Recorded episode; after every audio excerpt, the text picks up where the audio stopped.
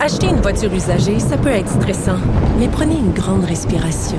Et imaginez-vous avec un rapport d'historique de véhicule Carfax Canada qui peut vous signaler les accidents antérieurs, les rappels et plus encore. Carfax Canada. Achetez l'esprit tranquille. La Banque Q est reconnue pour faire valoir vos avoirs sans vous les prendre. Mais quand vous pensez à votre premier compte bancaire, tu sais, dans le temps à l'école, vous faisiez vos dépôts avec vos scènes dans la petite enveloppe. Hmm, C'était bien beau. Mais avec le temps, ce vieux compte-là vous a coûté des milliers de dollars en frais, puis vous ne faites pas une scène d'intérêt. Avec la banque Q, vous obtenez des intérêts élevés et aucun frais sur vos services bancaires courants. Autrement dit, ça fait pas mal plus de scènes dans votre enveloppe, ça. Banque Q, faites valoir vos avoirs. Visitez banqueq.ca pour en savoir plus. Cube Radio.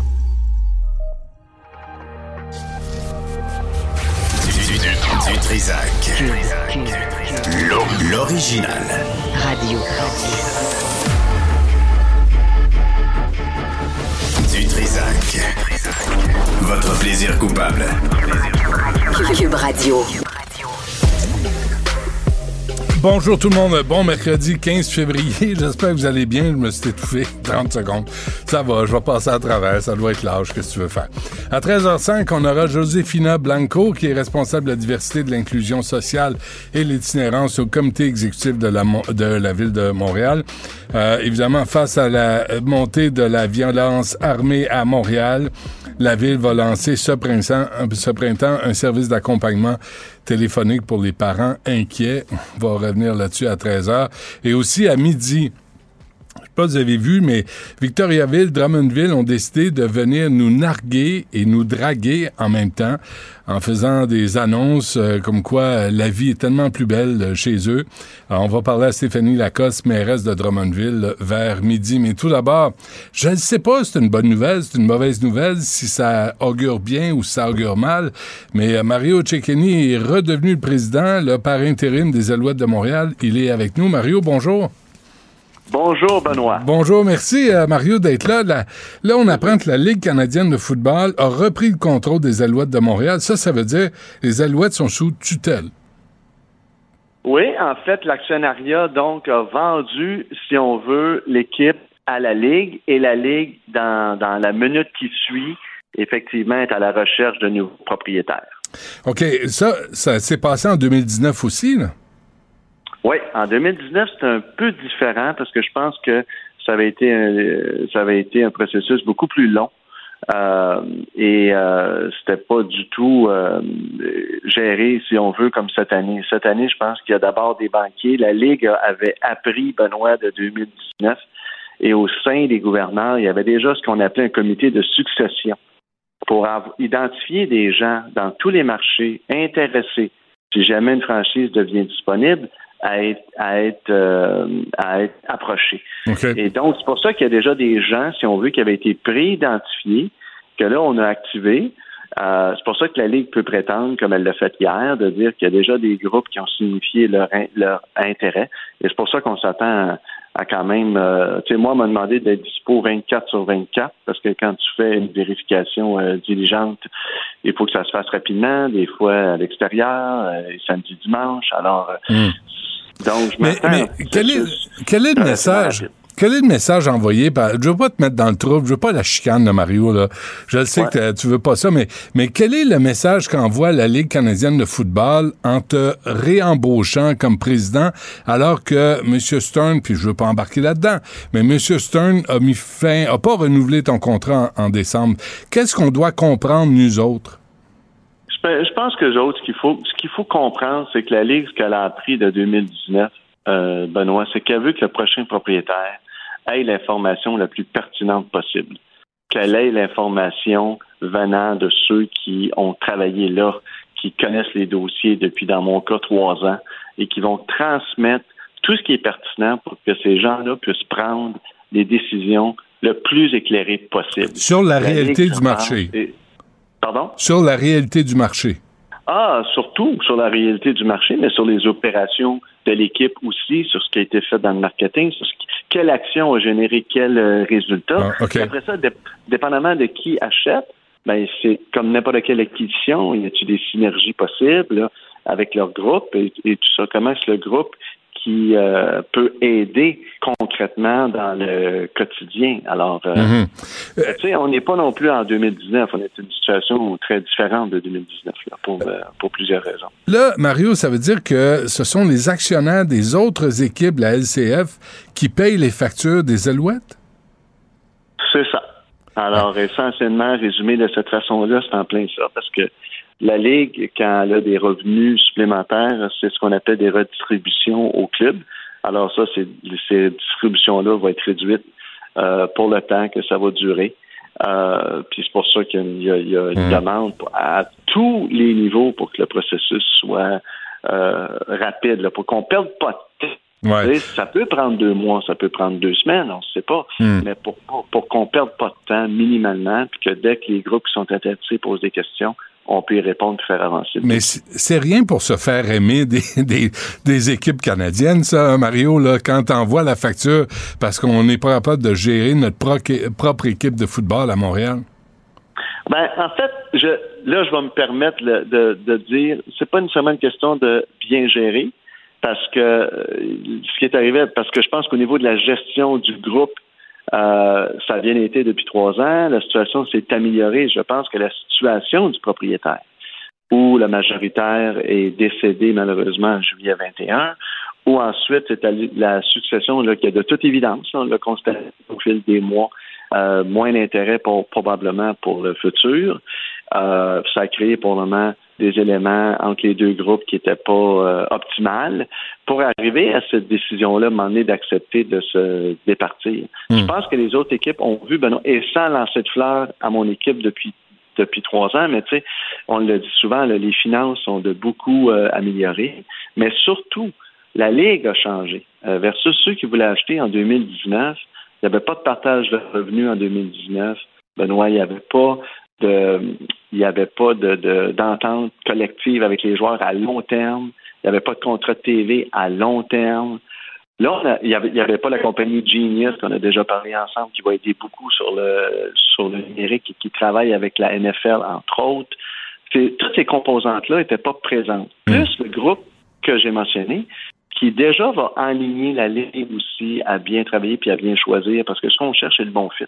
Alors ça, c'est des éléments que quand tu arrives, tu regardes la situation aujourd'hui, c'est pas du tout comme en 2019. Mais, mais là, en même temps, là, je lisais, euh, Mario, que là, les, les vedettes quittent euh, Montréal. là. Trevor Harris, euh, Eugene Lewis, Ouais. Jake Waneke, tout, le- tout le monde s'en va là, parce que il y a rien qui signe. Ben là, ça, ça s'est réglé hier. Alors hier matin, Danny a, a eu, a eu un bon québécois, Benoît, on va dire, de l'argent dans le compte. Et il a pu signer d'autres joueurs hier. Alors là, justement, là, au moment où on se parle, il commence sa conférence de presse avec les médias pour annoncer le travail des derniers 20, 20, 24 heures. Alors, il avait préparé un peu le terrain. Euh. Et ça, je pense qu'on va s'en sauver. Je pense qu'on a sauvé les meubles beaucoup. C'est sûr que j'ai un énorme respect pour les joueurs qui ont été là pendant trois ans avec nous puis qui sont partis. Mais c'est la nature du sport aussi. Des fois, ils seraient partis carrément pour d'autres raisons, de toute façon. Euh, non, je pense que je pense qu'on s'en est bien sorti. Euh, j'ai hâte de voir l'équipe sur le terrain. OK. L'hémorragie euh, est arrêtée. Je pense qu'elle est arrêtée parce que là, ce que les gens savent, les joueurs qui regardent ça, les agents qui conseillent les joueurs voient que la Ligue a pris en main. C'est un peu les rumeurs de la semaine passée. C'est un peu ce que les gens souhaitaient en, en, en bout de ligne. Ça s'est donc produit. Et là, maintenant, ils savent qu'on a des, on, on cherche des propriétaires, donc qui vont être les bons propriétaires pour assurer la pérennité de cette équipe-là. OK. Euh, euh, qui, qui veut acheter les Alouettes? là? C'est quoi la liste, Mario? Je pense que tu peux nous dire ça euh, ce midi. Ben, j'aimerais ça, Benoît, mais je peux vraiment pas. Puis ça, ça vient de 2019 aussi. Si on veut un bon processus, Ouais. ces affaires-là, c'est toujours mieux de se faire en silence. Mais il y a toutes sortes de monde là, qui, mais il y a toutes sortes de monde là, qui, qui agite la main, là, qui lève la main, là, qui, qui, dit, qui se dit intéressé. Sérieusement, là, il y a, il y, a, il y a plus que il y a, il y a plusieurs euh, candidats en lice. Je peux te dire qu'il y en a plus qu'un, effectivement. Alors là, plusieurs s'appliquent, ça c'est clair. Il y a des gens vraiment là qui avaient manifesté leur, leur intérêt, même au moment où j'étais là encore, encore, qui me disaient si ça arrive un jour, ben là c'est le temps. Le jour est arrivé. Alors je pense qu'il y a des gens effectivement qui, qui réfléchissaient depuis un, un bout, OK. voyant, voyant comment la situation progressait. OK. Tu as eu combien d'appels? Ben hier, je peux te le dire, hier, j'en ai eu d'autres, effectivement. Quand la nouvelle est, sortie, il y a d'autres gens qui ont appelé. Ah oui? Puis moi, à, cette étape-ci, moi, j'envoie ça à, à, la Ligue parce que mon rôle à moi, il est très clair. Il est de répondre aux questions dans la vérification. C'est pas moi qui vends le club, c'est pas moi qui discute du prix. En fait, je leur ai dit, je veux même pas le savoir. Moi, je veux répondre à tout le monde de façon pertinente, le plus complet possible dans mm. mes réponses pour qu'ils fassent une décision éclairée. Tu sais, ce qu'on veut éviter, là, c'est le fameux Ah, j'avais pas compris ça, Ah, j'avais pas vu ça. Puis là, tu es six mois dans ton acquisition, Ah, j'avais pas compris ça. Je veux répondre à toutes, toutes, toutes les gens sont en bonne connaissance de cause. OK. Mais, mais hier, tu me dis que tu as eu des appels auxquels tu t'attendais pas. Ben, il y a des nouvelles personnes qui ont dit Hey, euh, moi, je savais pas, j'avais pas suivi. Ça m'intéresserait peut-être, j'ai un groupe, j'ai un groupe. Alors, regarde, tel à la, à la Ligue canadienne de football, il va répondre à ton appel, puis peut-être que moi, je te reverrai dans le processus. Alors, effectivement, c'est comme ça que ça marchait. Est-ce que la priorité est accordée aux entreprises québécoises? Écoute, juste, écoute, là, tu vas trouver la réponse plate, mais je vais te répondre de deux façons. D'abord, la priorité, c'est d'abord le bon fit. OK? Quand on choisit nos nous, on dit euh, à talent égal, ça va être un Québécois. Mais regarde l'expérience de huit autres équipes. Les huit autres équipes ont un propriétaire local.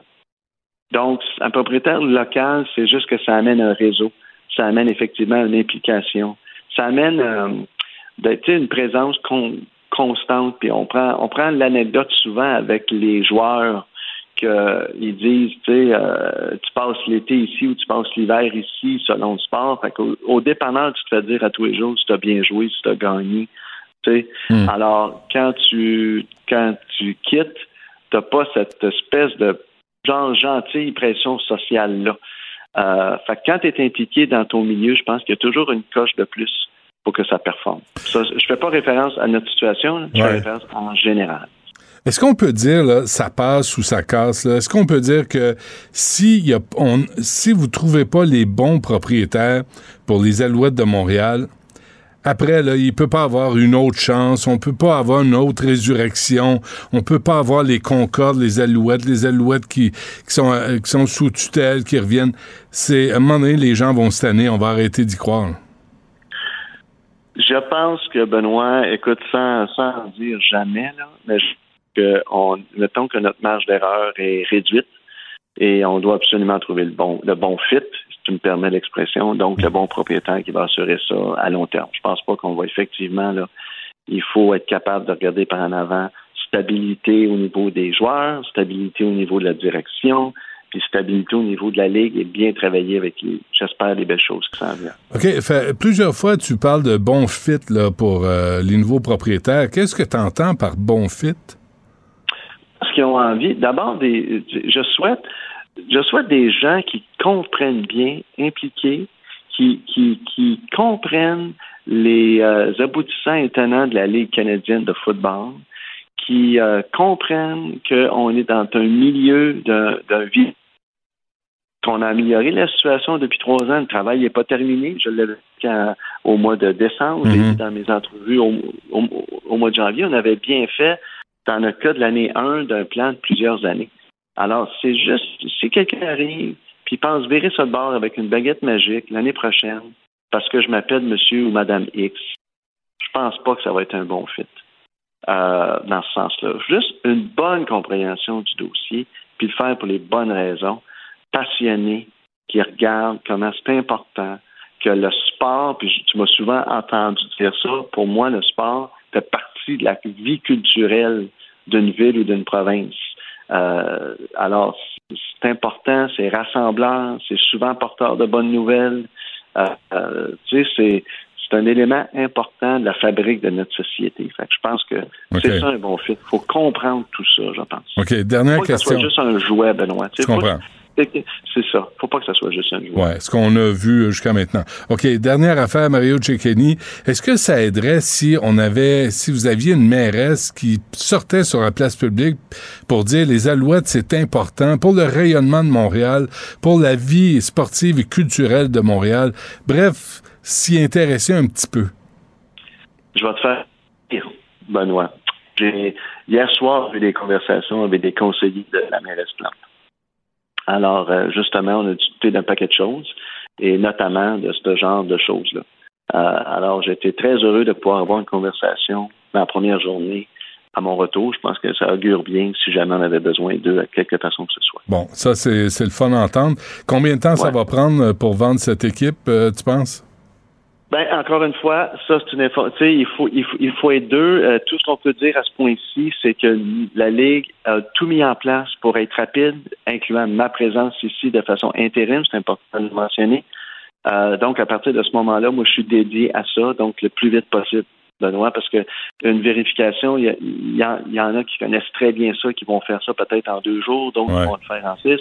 La Ligue va gérer les balises, tout ça, mais le plus rapidement possible. Je ne m'attends pas à, à, quelque chose comme 2019. Prends-tu l'échec certifié? Moi, je. Non, c'est correct. On va, on va voir ben, ça. Dans ton cas, il faudrait qu'il soit certifié, oui. oui, hein? et, par plusieurs personnes, pas sûr d'avoir les moyens. Par madame surtout. oui, madame Dutrisac, qui gère, qui est la ministre des Finances. Président par intérim des Alouettes de Montréal, j'imagine que tu es content de, de retourner euh, au, au, rôle de, de président de, des Alouettes, là, si ce n'est que pour la transition. Là, on parle même pas de l'avenir, mais pour s'assurer que la transition soit bien faite et comme tu dis, qu'il n'y ait pas d'erreur dans les, les ententes. Là. C'est ça, ça sera ma contribution, puis je pense, j'espère que je vais en être fier, puis euh, qu'on va aider. Mais effectivement, c'est sûr que c'est le fun de se retrouver dans, dans les bureaux ce matin avec l'équipe. C'est ça va être euh, après le mandat, ça va être une meilleure fin, disons ouais. de cette façon-là. As-tu apporté des beignes? As-tu apporté, as apporté des beignes, quelque chose, des muffins, ou t'es cheap comme Martineau, puis t'apportes jamais rien à ton à ton à ta gang? J'ai apporté plein de belles affaires. J'ai bien des défauts, mais je suis pas cheap. oui, je le sais. Mario Cecchini, président par intérim des Alouettes de Montréal. Hey, bonne chance, Mario. On a hâte de voir ça. C'est apprécié. Salut. Bye bye.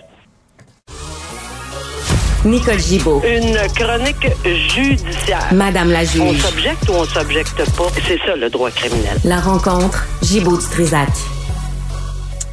Nicole, bonjour.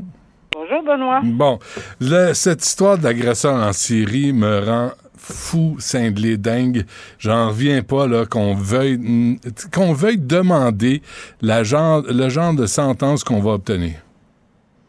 Non, moi non plus, j'en reviens pas, premièrement. Mais je vais te dire que honnêtement, là, c'est tout mêlé, cette histoire-là, puis que euh, il faut vraiment que j'espère être en mesure de clarifier la situation on blâme le C5. C'est pas ça du tout, là. Je m'excuse, là, mais c'est pas ça, pas du tout. Et je suis en mesure de, l'expliquer clairement, c'est que cet agresseur-là, en Syrie, euh, on l'a accusé par voie sommaire. Voie sommaire, c'est pas par acte criminel. Par acte criminel, c'était passible de de, de 10 ans ou de 14 ans dépendants, etc. Puis c'est, ça qui n'était pas ouvert par euh, euh, pour la voyons la détention en communauté, en collectivité. C'est ça que C5 va toucher en partie, parce que C5, la loi C5, là, touche à plusieurs points, dont ceci, lorsqu'on est accusé par, par acte criminel. C'est pas son cas ici. Donc, même avant que C5 intervienne, la loi, ça, il était cette, sentence lui était disponible. C'est pas ce que la couronne veut et va toujours maintenir qu'il demande 22 mois. Ils peuvent pas demander tellement, tellement plus parce qu'il y a un maximum, là, à peu près. Il y a un maximum quand on dépose par voie sommaire. Qui décide de déposer des accusations? Huit accusations par voie sommaire, Benoît? C'est le procureur de la couronne. Pourquoi le fait-on? On le sait pas. Hmm. Alors, on n'a pas d'explication sur le, le véhicule que la couronne a pris. Ils ont déposé par voie sommaire. Ils n'ont pas besoin de s'expliquer non plus. Ils ont trouvé, on a trouvé ce gars-là coupable de huit. Bon, ça, c'est une chose. C'est pas à cause de ces cinq qu'il a le droit de demander la, la, la communauté, la prison en communauté. Il était permis d'avoir cette sentence-là bien avant C5. Ça n'a pas rapport avec C5. Hmm. Cependant, ce qui est mêlant, c'est que le juge, puis honnêtement, je ne sais pas pourquoi il l'a fait, là, je me pose encore la question, mais je pense que je lis entre les lignes, a demandé au procureur de, de, leur, de leur faire une, euh, petite idée de, de, de ce que ça voulait dire, ces cinq. Pourquoi? Parce que à chaque fois que le législateur dépose euh, bon un article quelconque ou fait des changements, il y a toujours des euh, des des, euh, des textes qui existent au niveau législatif, puis les explications données par un par l'autre, les oppositions, les ci, les ça. Et souvent, on retrouve ce qu'on appelle, entre guillemets, l'intention du législateur. Donc, dans ces cinq, le juge, probablement que c'est ça qu'il veut retrouver, c'est quoi dans ces cinq pour permettre euh, maintenant l'ouverture à des, à des agresseurs sexuels alors qu'on a déposé par acte criminel maintenant qu'est-ce qui leur permet d'ouvrir, pourquoi le législateur a ouvert la prison en collectivité? Il veut probablement se faire une idée de ce qui était l'idée du législateur. Mais la couronne va toujours maintenir le 22 mois. Elle peut pas aller tellement plus haut parce qu'il n'y a rien de permis. C'est pas, c'est pas, elle peut pas demander plus que 24. Et ils ont demandé une, une sentence de 22, comme je dis, là et avec une probation, etc. Donc, tout le débat autour, c'est à cause de ces cinq, c'est de la faute de ces cinq, puis c'est de la... C'est pas le cas ici. Ça l'était dans Gravel. Jonathan Gravel, là, on a, on a parlé il y a deux semaines, Benoît, ensemble. Hmm. Jonathan Gravel, il a obtenu la, la, la prison en communauté à cause de ces cinq, mais dans son cas, à lui, il était accusé par acte criminel. C'était pas permis d'obtenir la prison en communauté avant novembre 2022. Et lui, ça faisait huit ans que ça traînait ce dossier-là. Donc, dans les circonstances, à lui, c'est vrai que ces cinq a eu une totale différence sur sa peine, surtout qu'elle a été prononcée tout de suite après le, ou, enfin, c'est très près de la tombée de, la loi. Donc ici, ça, c'est le premier point. Deuxième point, il demande six mois moins un jour. Pourquoi il demande six mois moins un jour? Parce qu'il ne veut pas perdre la possibilité de devenir citoyen canadien. Hmm. Et moi, ça, ça, ça me renverse parce que, évidemment, ça fait, oui, ça fait partie, on comprend. Moi aussi, je me suis fait plaider ça. Mais c'est, c'est un, c'est un ensemble de circonstances. Ici, ce que je trouve bien, bien, bien important, c'est surtout qu'il y a huit victimes, dont deux mineurs. Alors, pour moi, non seulement la peine en communauté ne devrait pas s'appliquer, non seulement on devrait, oui, peut-être, l'écouter, la question de, de, de l'immigration, mais comme je suis pas une spécialiste en immigration, je vous dirais que 6 moins 1, on m'a le plaidé souvent, c'est parce que c'est les délais d'appel.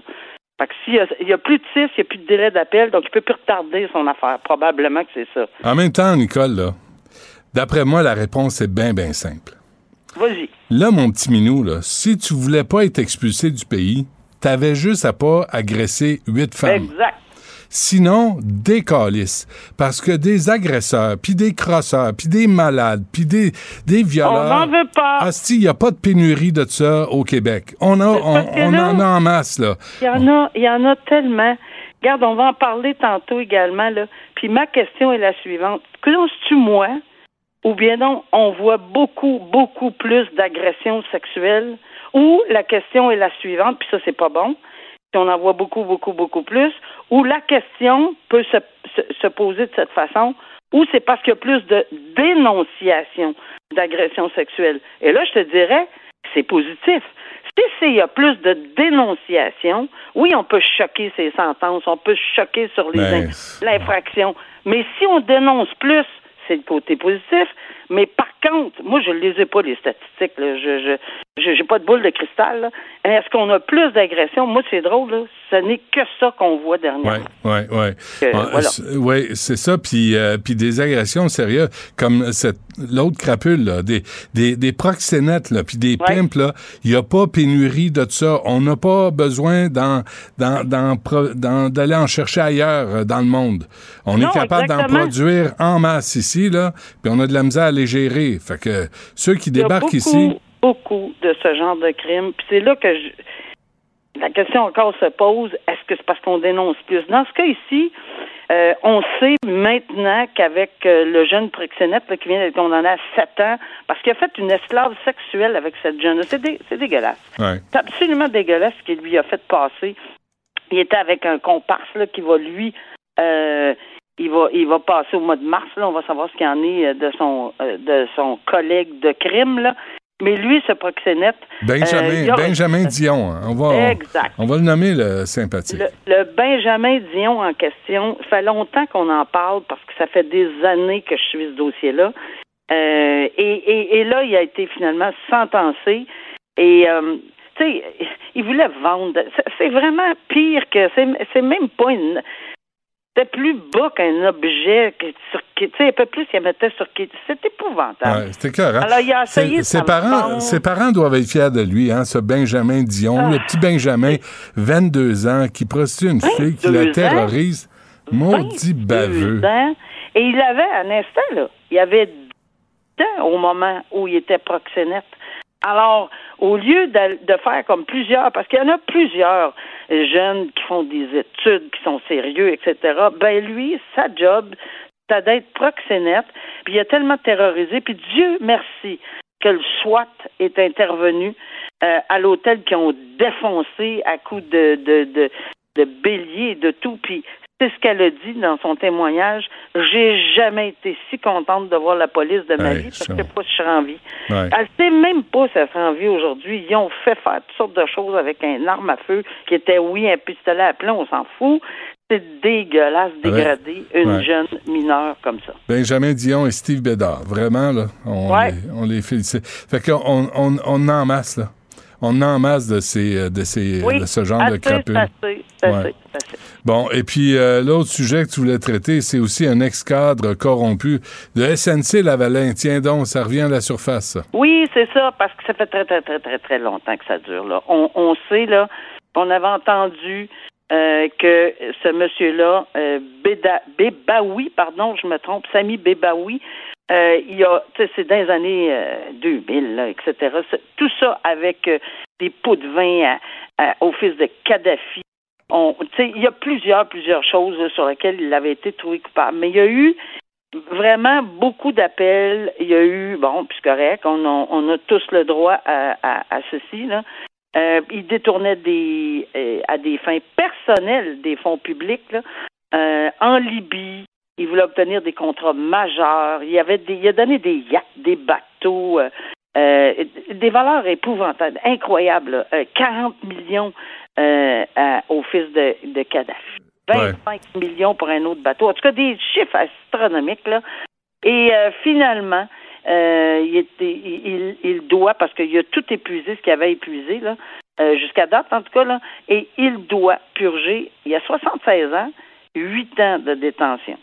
Alors, c'est quand même, il y a 48 heures pour se livrer aux autorités. Alors, c'est l'arrêt de la Cour d'appel qui a été rendu mardi à Montréal. Alors, Bébaoui, 76 ans, euh, c'est huit ans et demi d'incarcération pour ces crimes qui étaient commis en l'an 2000. Ouais. Alors, quand même, tu retardes jusqu'en 2023. Euh, quand euh, la décision de la Cour d'appel tombe, euh, ben, ils lui ont donné 48 heures. On en connaît d'autres à qui c'est arrivé. Lui, il a 48 pour se, se livrer prisonnier. C'est terminé. bon. faut se souvenir, hein, Nicole, que SNC Lavalin avait servi de proxénète euh, au fils de Kadhafi. là. Kadhafi, qui était un dictateur qui a été exécuté par sa propre population. Mais euh, ça a été ça, la SNC Lavalin. On est très fiers. Un fleuron québécois. Oui, mais c'est je honnêtement là, je sais pas maintenant, j'ai pas fait de recherche, etc. Mais euh, ils ont- c'est- comme ils ont tout, tout, tout mis j'espère C'est- bien. Ben je, je pense qu'ils ont fait un gros ménage là, mais ça c'est pas ma Ouais. c'est pas ma spécialité là, d'aller voir le ménage dans, dans dans les entreprises de cette nature-là, mais apparemment que oui, parce que personne n'était fier là, de ce genre de, Pas tant, de non. système. Nicole, euh, merci. À demain. Merci, à demain. Bye bye. Acheter une voiture usagée sans connaître son historique, ça peut être stressant. Mais prenez une pause. Et procurez-vous un rapport d'historique de véhicule Carfax Canada pour vous éviter du stress inutile. Carfax Canada. Achetez l'esprit tranquille. La Banque Q est reconnue pour faire valoir vos avoirs sans vous les prendre. Mais quand vous pensez à votre premier compte bancaire, tu sais, dans le temps à l'école, vous faisiez vos dépôts avec vos scènes dans la petite enveloppe. Hmm, C'était bien beau. Mais avec le temps, à ce compte-là vous a coûté des milliers de dollars en frais, puis vous ne faites pas une scène d'intérêt. Avec la Banque Q, vous obtenez des intérêts élevés et aucun frais sur vos services bancaires courants. Autrement dit, ça fait pas mal plus de scènes dans votre enveloppe, ça. Banque Q. Faites valoir vos avoirs. Visitez banqueq.ca pour en savoir plus. Partagez vos observations avec Benoît Dutrisac par courriel. Dutrisac à commercialcube.radio. La rencontre Martino Dutrisac. Ah, ça, ça regarde mal. Ça regarde mal. Il commente l'actualité dans le calme et la sérénité. Arrête de te plaindre, arrête de chialer. Une génération de flambous, de mollassons. Des propos sérieux et réfléchis. Tu me niaises-tu? Ben oui. Brut de bouche. La sagesse en bouteille. Richard, bonjour. Bonjour. As-tu vu ça? Jean Charest est sorti des boulamites? Ben oui, toi. Il a écrit euh, Même si l'offre du fédéral acceptée par les provinces est un pas dans la bonne direction, cela ne règle pas les problèmes à long terme. Il est temps d'envisager un rôle accru du privé tout en assurant l'accès à un système de santé universel. Je sais pas si toi, ça t'arrive souvent. Moi, régulièrement dans une journée, je me dis, qu'est-ce que Jean Charest en pense? Tu comprends? Parce que moi, des fois, on me demande une opinion, puis pour, pour éclairer mes lanternes, Ouais. j'aimerais ça pouvoir ça, me retourner vers M. Charest en Y, disant, y a-tu accès? qu'est-ce que vous pensez de Mais- ça? Pour m'aider, pour m'éclairer. Alors, c'est le fun de voir que Jean Charest et Gaétan Barrette nous fait la leçon régulièrement ces Ouais. médias sociaux. Parce que s'ils avaient été au pouvoir, ces deux hommes-là, Il aurait tout changé. ils, ils auraient réglé des problèmes. Malheureusement, Ben- on n'a pas voté pour Ben eux. non, c'est ça. Malheureusement, ils n'ont pas été au pouvoir. non, le- les libéraux n'ont pas été au pouvoir 13 ans et demi Mais sur 15. t'imagines-toi, imagine-toi, je rêve, là, je rêve, là, on capote, là, OK? Imagine-toi, Jean Charest, premier ministre du Québec, Gaétan Barrette, euh, euh, ministre de la Santé. T'es fou. T'as trop d'imagination. T'es un cinglé. Faut t'arrêter avec ça. Ça va te perdre. Non, mais on a le droit de rêver, on a le droit de rêver dans la vie. Moi, je me dis, Jean Charest, comment je dirais ça sans me faire poursuivre? Euh, Est-ce qu'il s'intéresse tout à coup au système de santé? Parce que c'était sa première priorité là, quand il a été élu en 2003. Première priorité, le système même, de santé. je dirais même, sa priorité prioritaire. Ça- donc, sa première priorité prioritaire. Oui. Qui est très euh, logique dans le cas de Jean Charest. Euh, Est-ce que c'est parce que là, tout à coup, Je dirais même sa priorité numéro un. sa, pri- sa priorité numéro, Numéro un, un. Sa, sa priorité prioritaire numéro, Numéro un. OK. Mais est-ce que c'est parce que là, il, il, il- il s'intéresse à la question de la santé parce que il doit conseiller des gens? Ça se peut. Puis moi, j'étais le premier à prendre de ses conseils. Écoute, Mais- si tu étais, mettons, à la tête d'une entreprise privée, Mettons, tu mais- veux quelqu'un comme ça dans ton coin. McKenzie, là. Mais que- mettons. mettons, ou Deloitte. c'est ou, une euh, entreprise comme ça, ouais, ouais. euh, Et, et j'aime beaucoup aussi la première partie de son tweet qui dit que l'offre du fédéral est un pas dans la bonne direction. Positif. Tu comprends? Lui, il est content. Positif. C'est un petit pécule, mais vaut mieux ça qu'un coup de pied dans le cul. Exactement. Est-ce que non? Mais c'est ça. Ça devrait être d'ailleurs la devise du Québec. Ça devrait être sur toutes nos plaques d'immatriculation. Vaut mieux ça qu'un coup de pied dans le cul. C'est exactement ça. Puis tu vois, là, là, il sort, regarde comment on se sent. On se sent mieux. Quand Jean Charest fait partie de nos Ben, vies, tu sens on que tu sens qu'il y a comme quelqu'un, tu sais, des fois on est un peu perdu dans Un le brouillard, puis tout ça dans le brouillard. Un puis- sage. Puis là, on- là, tu sens que lui, si jamais on a besoin de lui, il est Ouais. Là. En réserve de la République. Il est là. Je, juste, si on, va rester dans le thème Charret, là, c'est la ministre du Sport, Isabelle Charret. Euh, Aucun lien de parenté, Non. je pense, avec Jean Charret, je pense, je suis pas mal sûr, euh, qui estime que le milieu du hockey est toxique et que euh, là, je pense qu'ils vont convoquer euh, Oui, les, en les commission responsables en commission euh, parlementaire. Et c'est une maudite bonne idée. Gilles Courtois aura pas, aura pas le choix. C'est vrai que quand tu y penses, quand tu y penses, là, Tu penses, toi? Froidement, là, Hum. rentrer un bâton de hockey dans le cul d'un gars, Hum. c'est peut-être pas une super bonne idée. Avec Qu'est-ce qui, tu, penses? avec qui tu vas jouer sur la glace après? Avec Pour, qui pour tu- lui tu- dire bienvenue dans Ben ton oui. équipe, là, tu sais. Ben, chacun sa culture. Tu sais, mettons- Sois pas discriminatoire. Au hockey, c'est comme ça. On te pisse dessus, on, Quand- te, fait, on te fait souffrir, Quand on a joint, on te quand on a joint, toi puis moi, l'équipe, la grande équipe, la grande famille de Télé-Québec. Oui. Quand on a joint la grande famille de Télé-Québec, ils ils ne sont pas rentrés un, un hockey dans le cul. Pas, Pas en rentrant, quand en sortant, quand, quand en ils nous ont sortant, a sorti de. Télé-Québec. Ça a été virtuel, mais ça a été. Quand ils nous ont sacré dehors de Télé-Québec, là, Ouais. ils l'ont fait. Mais en fait, il n'y a rien. Les rites d'initiation là-bas, c'est quand tu sors. Ouais. Mais tu Ouais. vois, quand je disais ça à Philippe Vincent hier, quand Philippe Vincent est arrivé à Cube Radio, Ben oui. On l'a pas mis tout nu avec de la graisse de bine entre les fesses. Est-ce qu'on y attachait la bisoune avec une corde? Ben non, parce qu'on sait Ben vivre. non.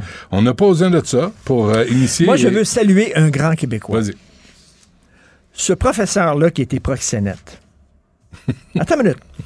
le gars, il était pas. Il voulait pas être pimp. Arrêtez les méchantes langues. Il voulait pas être pimp. Mais il a vu qu'il y a quatre de ses étudiants qui voulaient faire la position. Il a dit bon, Une occasion moins- se présente.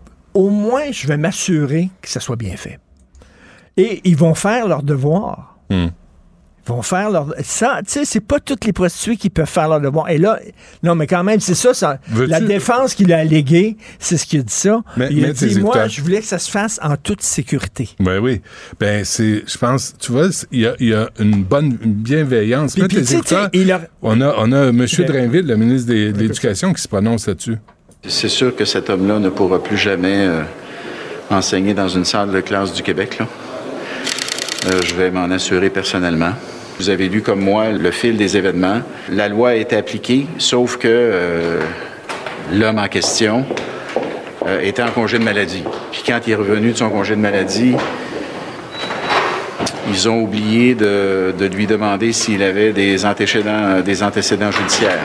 Alors, c'est comme ça qu'il est passé à travers les mailles du filet. Et on cherche des enseignantes. Et on fait passer, et on demande aux enseignantes de retourner sur les bancs d'université pendant quatre ans pour être, Oui. euh, euh, pour, pour avoir un brevet, là. Ben oui. Puis lui, Félix Séguin, ce matin, est allé sur le plumitif pour voir là, son, son- dossier criminel. Au gars. Mhm. il, a, il a mis son nom. Quelques minutes. Ça a apparu sur son écran. C'est pas un écran magique qu'il y a. Il y a un ordinateur comme toi. Puis a apparu sur- avec toutes, toutes ces arrestations. ah ouais, Mais ils n'ont pas fait ça à l'école. mais non. Ils n'ont pas fait ça. Mais tu vois, ça se fait de moins en moins, je pense. Mais c'est un bon regarde. prof. C'est un bon prof. Sais-tu, toi, Mm. par exemple, euh, euh, euh, es- es-tu capable de conjuguer savoir au, au plus que parfait subjonctif? Lui- Encore est-il fallu que je le suce. C'est comme ça que ça se dit. Je comprends. Savoir au plus parfait subjonctif. Encore a-t-il fallu que je le suce? Richard, on avait compris la première fois. Excellent prof. Mais, Non, non, je ne sais pas pourquoi il te regarde, Charlie. Moi, j'embarque pas là-dedans. Là. Allô, les ressources humaines? Deuxième grief en même journée. ben, eux autres, là, ils ont pas, ils ont, ils ont allumé des années après. Mais ça se fait plus vérifier les antécédents, l'invasion de la vie privée. Regarde Mme Gawabi. Justin Trudeau n'a pas, a pas vérifié quoi que ce soit, ce qu'elle avait fait avant, ou peut-être, puis il était d'accord. Mais ça se fait plus. C'est l'invasion de la vie privée. Respecte les gens. Non, on vérifie plus. On fait As-tu vu, là, confiance. puis quand ils se font pincer, quand ça sort là, Mm. dans les médias, Mhm. euh, là, le prof qui a mis en scène deux de ses étudiantes, là, Ouais. ils ont sacré dehors parce que parce que c'est sorti des médias. Mais si si on le savait pas, il n'aurait jamais sacré dehors. C'est quand soudainement ça se sait Mm. que là, ils protègent leur image. Oh, mais on, peut, on peut pas le garder. Mais sinon, ils foutent rien. Nouvelle qui vient de tomber, là, Richard. Es-tu bien Bon. assis? Tu vas avoir un choc. Est-ce que tu as vérifié ta- ton, ton système cardiaque? Qu'est-ce qu'il y a? Tu vas avoir un, un choc. Ça vient de tomber. TVA Nouvelle. La mairesse de Montréal, Valérie Plante, a reconnu l'existence du racisme systémique lors de son témoignage au procès contre la ville de Montréal. Sacrifice. Tout va se régler. Voilà. Elle a reconnu le racisme systémique. Là, il y a une commissaire qui a été nommée. Fait que là, il y a vraiment Est-ce du qu'elle progrès. est-ce qu'elle va reconnaître dans le coin ici la misère systémique? Est-ce qu'elle va reconnaître ça? J'aimerais ça, moi, qu'elle Ben, reconnaisse la misère systémique. Parce que quand tu rentres le matin à Cube Radio, quel coin stimulant! Tu sais, tu sens que les forces vives Les du parfums. Québec sont ici. là. Les parfums du quartier, ça là. hume. Ouais. Les forces vives sont là. Tu sens que ça, ça percole. Ouais, tu comprends-tu? c'est Ça très- pop, les idées, les concepts. les gens, effervescent. Effervescent. Effervescent. Effervescent. Et au point où Tim Horton a fermé ses portes. Tim Horton. Tim Horton. Tim Horton. On, on connaît que, tu sais, la clientèle de Tim Horton, ils commandent pas des steaks, là. Il y a- c'est- Tim Horton vend Des des, beignes puis du des café. C'est parfait, c'est bon. Et là, il y avait tellement des problèmes avec la clientèle, les sans-abri, que Tim Horton a fermé en face du métro Baudry. Où tu vas aller chercher tes beignes pour ton équipe, toi qui arrives toujours avec des beignes pour ton Sincèrement, équipe. Où vas-tu aller les J'allais chercher? pas là. J'allais, je vais plus sur la rue Sainte-Catherine. Depuis, j'ai vu les trois gros rats fuir devant les roues de ma voiture quand je suis venu stationner ici sur Saint-Hubert. Trois hosties de rôtis, des rôtis de rats, là. Tu le fais cuire, il y a de la viande après. Hum, hum. Et là, c'était vers le McDo, là. Les enfants reviennent de l'école. Servez-leur trois gros rats avec de la mayonnaise Kraft. Hum, Halloween, Halloween. Euh, le McDo. Florence, met ça, le McDo ici, il n'y a plus de table. Ben non, il n'y a plus de table. Parce que c'était rendu un refuge. Parce que, non, plus que ça, parce que les policiers qui arrêtaient les itinérants en hiver avaient pas de place pour les laisser, c'était plein partout, ils les laissaient au McDo. Puis, sérieusement. Il y avait là, à un moment donné, McDo, il dit, ça, non, moi, il laissait McDo? Il laissait dans les salles d'attente, il, il disait aux itinérants, va te réchauffer au McDo. C'est ça que t'as ouvert. Fait qu'il les envoyait là. Que le McDo, à un moment donné, il est là pour vendre des burgers. C'est pas un Là, refuge. C'est pas un refuge. Tu sais, mais c'est ça. Fait que le McDo va fermer aussi. Puis d'ailleurs, j'invite. euh, McDo, c'est une excellente euh, compagnie. Là. Ils font d'excellents produits. Peut-être pas ici. Pas- ici, je vais me garder une petite gêne. beau coin ici, puis le- le- la rue Saint-Denis aussi, jusqu'à jusqu'à Ouais. Ontario, c'est magnifique. Et le plus beau. paradoxal de tout ça, c'est l'arrondissement de la mairesse Plante. C'est le sien. Donc, euh, tu sais, moi, je me Elle demande. Ah oui. Mais là, il y a du profilage racial, il y a du racisme systémique. Euh, on est, là, il y a un procès, là, parce qu'il y a un policier C'est qui a bizarre parce que le, premier ministre du Québec reconnaît pas qu'il y a du racisme systémique. La mairesse le reconnaît. Qui va gagner? Justin le reconnaît. Ben oui. Ton ami euh, Gabriel Nadeau-Dubois le reconnaît. Et jamais, jamais Valérie Est-ce que toi, tu le reconnais? Non. Jean Charest, moi, je me dis tout le temps, qu'est-ce que Jean Charest pense? Ça dépend... sur le racisme systémique? Ça dépend euh, qui il représente, je pense. D'ailleurs, en passant, là, Valérie Plante et toute l'équipe, allez voir ce qui se passe dans le Vieux-Montréal. Parlez à la police. La police est au courant que des gangs de rue sont installés dans le Vieux-Montréal avec de l'argent sale, ils achètent des condos Ben oui. et ils s'installent. Il y a des parties, il y a des partouzes, il y a- ça se tire dessus. il C'est achète pas des un hasard. condos. Il y a des condos à Montréal? Quelques-uns, quand tu cherches. Quand tu as un bon courtier. à Montréal. Quand tu as un Hmm. bon courtier, tu peux en trouver un. Mais ça, ça te prend de l'argent. Que tu de préférence. longtemps. Mais, euh, oui, mais quand, quand tu le trouves, ça te prend du cash, bang, tu l'achètes tout de suite. Que- Qu'il y ait quelques gouttes de J'avais deux rats chez moi, je te- tu le sais. J'avais des rats euh, domestiques chez moi. Ben non. Il y en a un qui s'appelait Godzilla. C'est vrai, l'autre, Oui. comment? Je me souviens plus. Mademoiselle? Mais c'était- t'avais deux rats, pourquoi? J'avais deux rats. Ah. Mon fils, il voulait un animal. Ah, là, Fait là. a dit, non, non, là, il- c'est- je- je- on s'en on s'en est débarrassé. Ben j'espère. Comment? Hein? T'es amis Je dans... les ai amenés dans un parc. Émilie Hamelin? Dans, dans un, dans- dans sac brun, puis ça bougeait au bout, là, ça Ok. bougeait au bout, puis je les bon. dans un parc, puis je dis, allez mener votre vie de rat. Allez, allez mener votre vie de rat laisse- maintenant. C'est bon, t'es laisse, parti? t'es laisse vivre leur vie. Ben oui, puis il travaille chez McKenzie maintenant. Libéré. ah oui. Merci, Richard. Bon, à merci, demain. Acheter une voiture usagée sans connaître son historique, ça peut être stressant. Mais prenez une pause. Et procurez-vous un rapport d'historique de véhicule Carfax Canada pour vous éviter du stress inutile. Carfax Canada. Achetez l'esprit tranquille. La Banque Q est reconnue pour faire valoir vos avoirs sans vous les prendre. Mais quand vous pensez à votre premier compte bancaire, tu sais, dans le temps à l'école, vous faisiez vos dépôts avec vos scènes dans la petite enveloppe. Hmm, C'était bien beau. Mais avec le temps, ce vieux compte-là vous a coûté des milliers de dollars en frais, puis vous ne faites pas une scène d'intérêt. Avec la Banque Q, vous obtenez des intérêts élevés et aucun frais sur vos services bancaires courants. Autrement dit, ça fait pas mal plus de scènes dans votre enveloppe, ça. Banque Q. Faites valoir vos avoirs. Visitez banqueq.ca pour en savoir plus.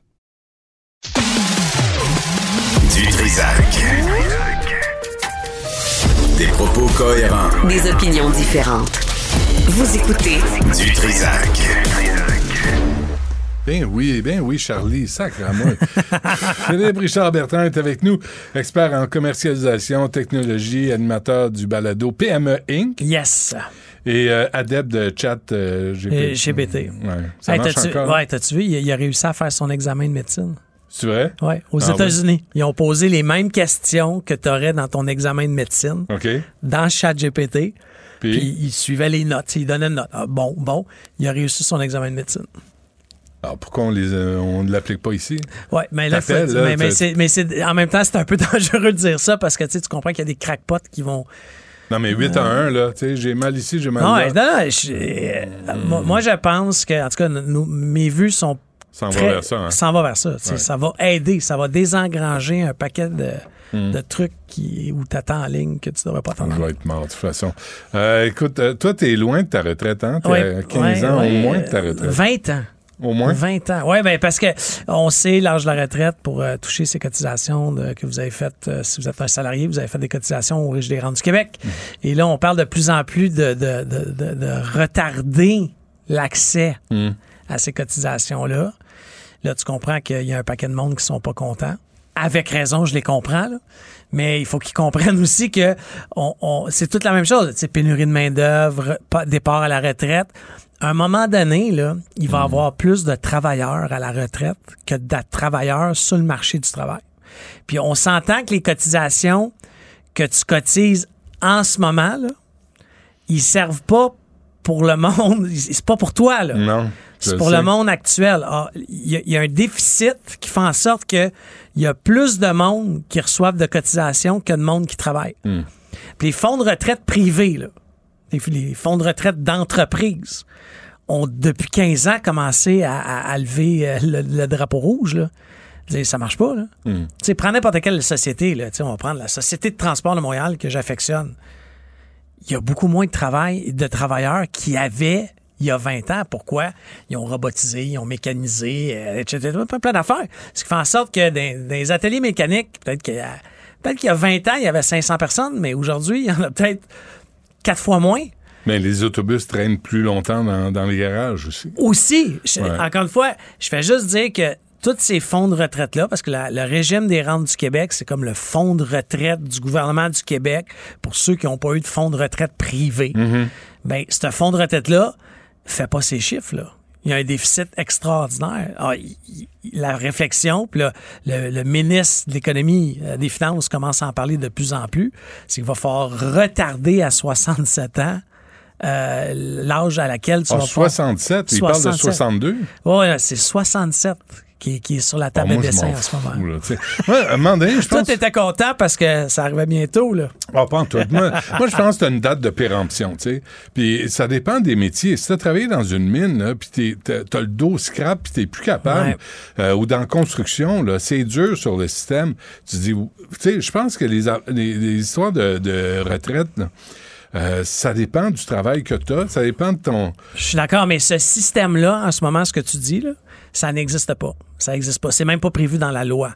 Est-ce qu'il faut s'en aller mais- vers ça? Je suis d'accord avec toi. Mais Philippe, tu sais, t'es col blanc, si t'as été col blanc toute ta vie, là, puis t'as tapé euh, sur ton clavier, puis t'as pilé des feuilles, s'entends-tu que c'est moins forçant Ah non, hey, 100 non, mais, mais je te dis, il faut aller là. Ouais. Mais, mais c'est comme dans tout, puis à chaque fois qu'on se parle, il est où le courage du gouvernement du Québec? Euh, la première chose qu'on apprend à l'école, là, de- des, des entrepreneurs ou à l'école de gestion, du moins, c'est le courage managérial. C'est regarder une situation, dire, eh, ça va être tough. Mais tu prends le taureau, là, puis tu- Il y a des conséquences. Il y a des conséquences. Mais, mais là, on n'est même pas dans les conséquences. On est dans, on envoie des communiqués de presse puis on teste l'opinion publique. Parce Ouais, qu'il y a ouais. tout le temps des élections. Des ballons, hein. Il y a des élections. Alors là, on teste, on teste, puis, tu sais, c'est pas ça qu'il faut, là. Tu sais, puis, by the way, les études privées, là, les études de, de, de, de, firmes d'actuariat, Hmm. démontrent que c'est 70 ans que ça devrait être. Puis en même temps, Philippe, on le sait, là, il y a de l'évasion fiscale. On le sait qu'il y a des paradis fiscaux. Mm. On le sait que les ultra-riches, les, plus riches que 100%. riches, les ultra-bitches, eux autres en cachent l'argent, veulent pas payer leur juste part. Fait que là, on est en train de serrer la vis aux travailleurs, de leur demander de travailler plus longtemps, alors que ceux qui en ont vraiment s'arrangent pour en payer le moins possible. Regarde, en euh, ce moment, ça fait plusieurs fois qu'on s'en parle. Puis moi, là, sais, je viens de vivre une année là, extrêmement difficile dans une de mes compagnies là, où il a fallu tout remettre en question. Là, tu sais. puis de, de- honnêtement, là, ça, en 20 ans, j'ai, rarement vu ça. Là. Tu sais, Une dépense de 50$, piastres, on la garde dessus. Là. Une par une. là, sais. Puis sur 100 000 de dépenses, là, à coût de 50$, piastres, c'est pas un meeting que ça a pris. Puis on va s'en sortir. Ça a été tough en tabarouette. Les employés ont fait des concessions. J'ai fait des concessions. Sans saccager tout le monde. Ça- ben, oui, j'ai été obligé de faire des mises à pied malgré. Ouais. Puis oui, il y a du monde qui sont peut-être fâchés. J'ai peut-être des fournisseurs que j'ai tirés. Mais c'est ça que le gouvernement du Québec, faut qu'il fasse. Right now. Hmm. Là, là. Ben non, on, on vient de donner 6,7 milliards. Faut juste. faut juste- moi, ça me dépasse. Excuse-moi, Charlie, peux-tu faire le 9 à 1? Philippe, Philippe va en péter une, je pense. Non, non, non, non, mais, non, mais c'est. euh, Regarde, on dirait, puis pourtant, il y a des gens brillants, mais Colin, compter un chiffrier Excel de base, là, Ah, pourquoi ça se fait pas, d'après toi? les élections. C'est les élections. Mais Tu veux là, pas ils perdre- viens de rentrer, là. Oui, mais- Ils sont ultra majoritaires. Je La CAQ est je majoritaire. sais, Mais ils voudront pas perdre. Il n'y a, pas un parti qui sera assez fou pour prendre le taureau par les cornes. Hmm. Tu sais, je regardais, c'est pas une personne que j'apprécie, euh, tu sais, il y aura pas mon vote, mais des fois, des fois, je trouve que, tu sais, dans, sur 10 publications, il y en a une qui est bonne. Alors, c'est un ratio 10-1.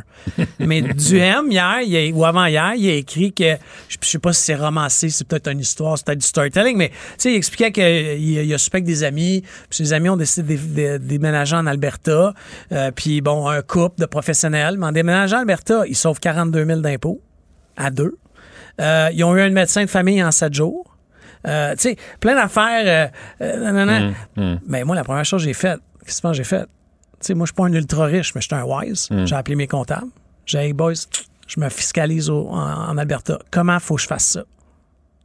Mais en même temps, tu sais, en même temps, je comprends ce que tu dis, Philippe, mais on a des enfants qui sont allés Non, à non, mais- l'école. mais c'est ça, je Nos parents non, mais- sont mais- soignés mais- à l'hôpital.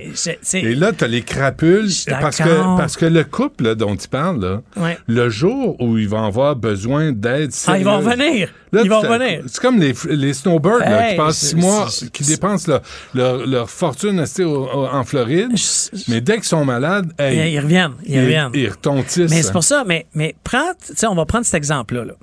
T'es un snowboard, un snowbird. Moi, j'ai pas de problème à ce que t'ailles. Où tu vas, où tu veux. Ah ouais, tu où tu veux. tu veux. Parfait. Mais ça coûte combien, ça? C'est sûr qu'à quelque part, on est capable de le chiffrer. Là. On veut pas donner le chiffre parce que ça ferait peur au monde. Mais admettons que ça coûte 5 000. Parfait. On cotise sur l'impôt. Ça t'a coûté 5 000 à l'État québécois. Hmm. That's it. Aux États-Unis, là, quand tu vas dans un. Même dans, dans les, ce qu'on appelle les HMO, là, donc les, les, euh, les hôpitaux subventionnés, Ouais. OK, tu, tu sors de là avec une facture. Elle est à zéro. Mm-hmm. Mais, tu sais, moi, à un moment donné, euh, Dieu est son âme, ma grand-mère, c'était rendu son social à l'hôpital. Ouais. Son social. Ouais. tu sais. T'allais prendre rendez-vous chez le médecin. C'est social. Puis, puis lui, c'est un, lui, il est, c'est un pas bon, je vais appeler l'autre. Mais c'est ça. Mais à un moment donné, il y a un médecin qui a été wise, qui nous a appelés. Il nous a dit, écoutez, là. On l'aime bien, On, l'aime bien. là, mais, OK, mais on s'en est occupé.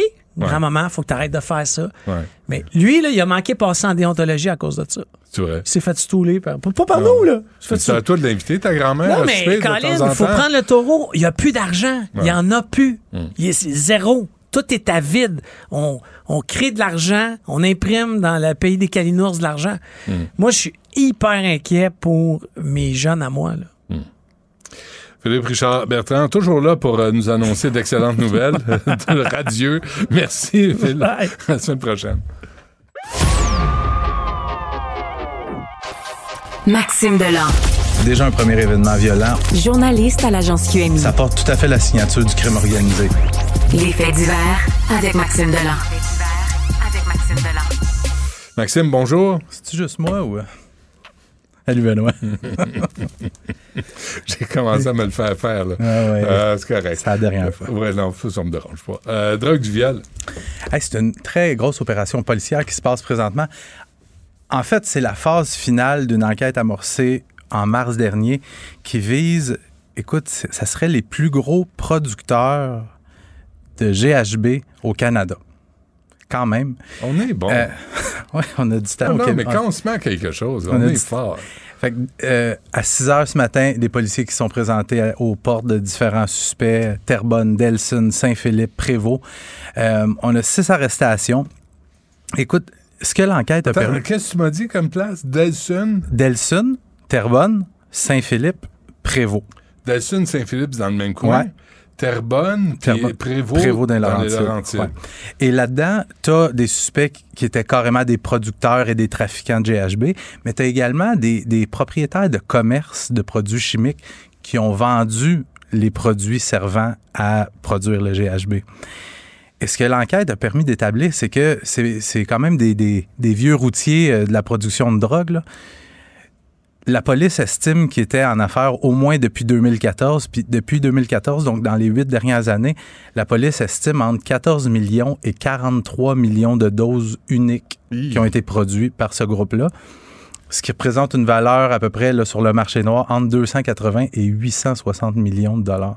C'est quand même. euh, Et plusieurs victimes. hein. Oui, oui, oui. Puis il faut comprendre Parce parce, que c'est pas, pas, pas une drogue pour s'amuser. oui.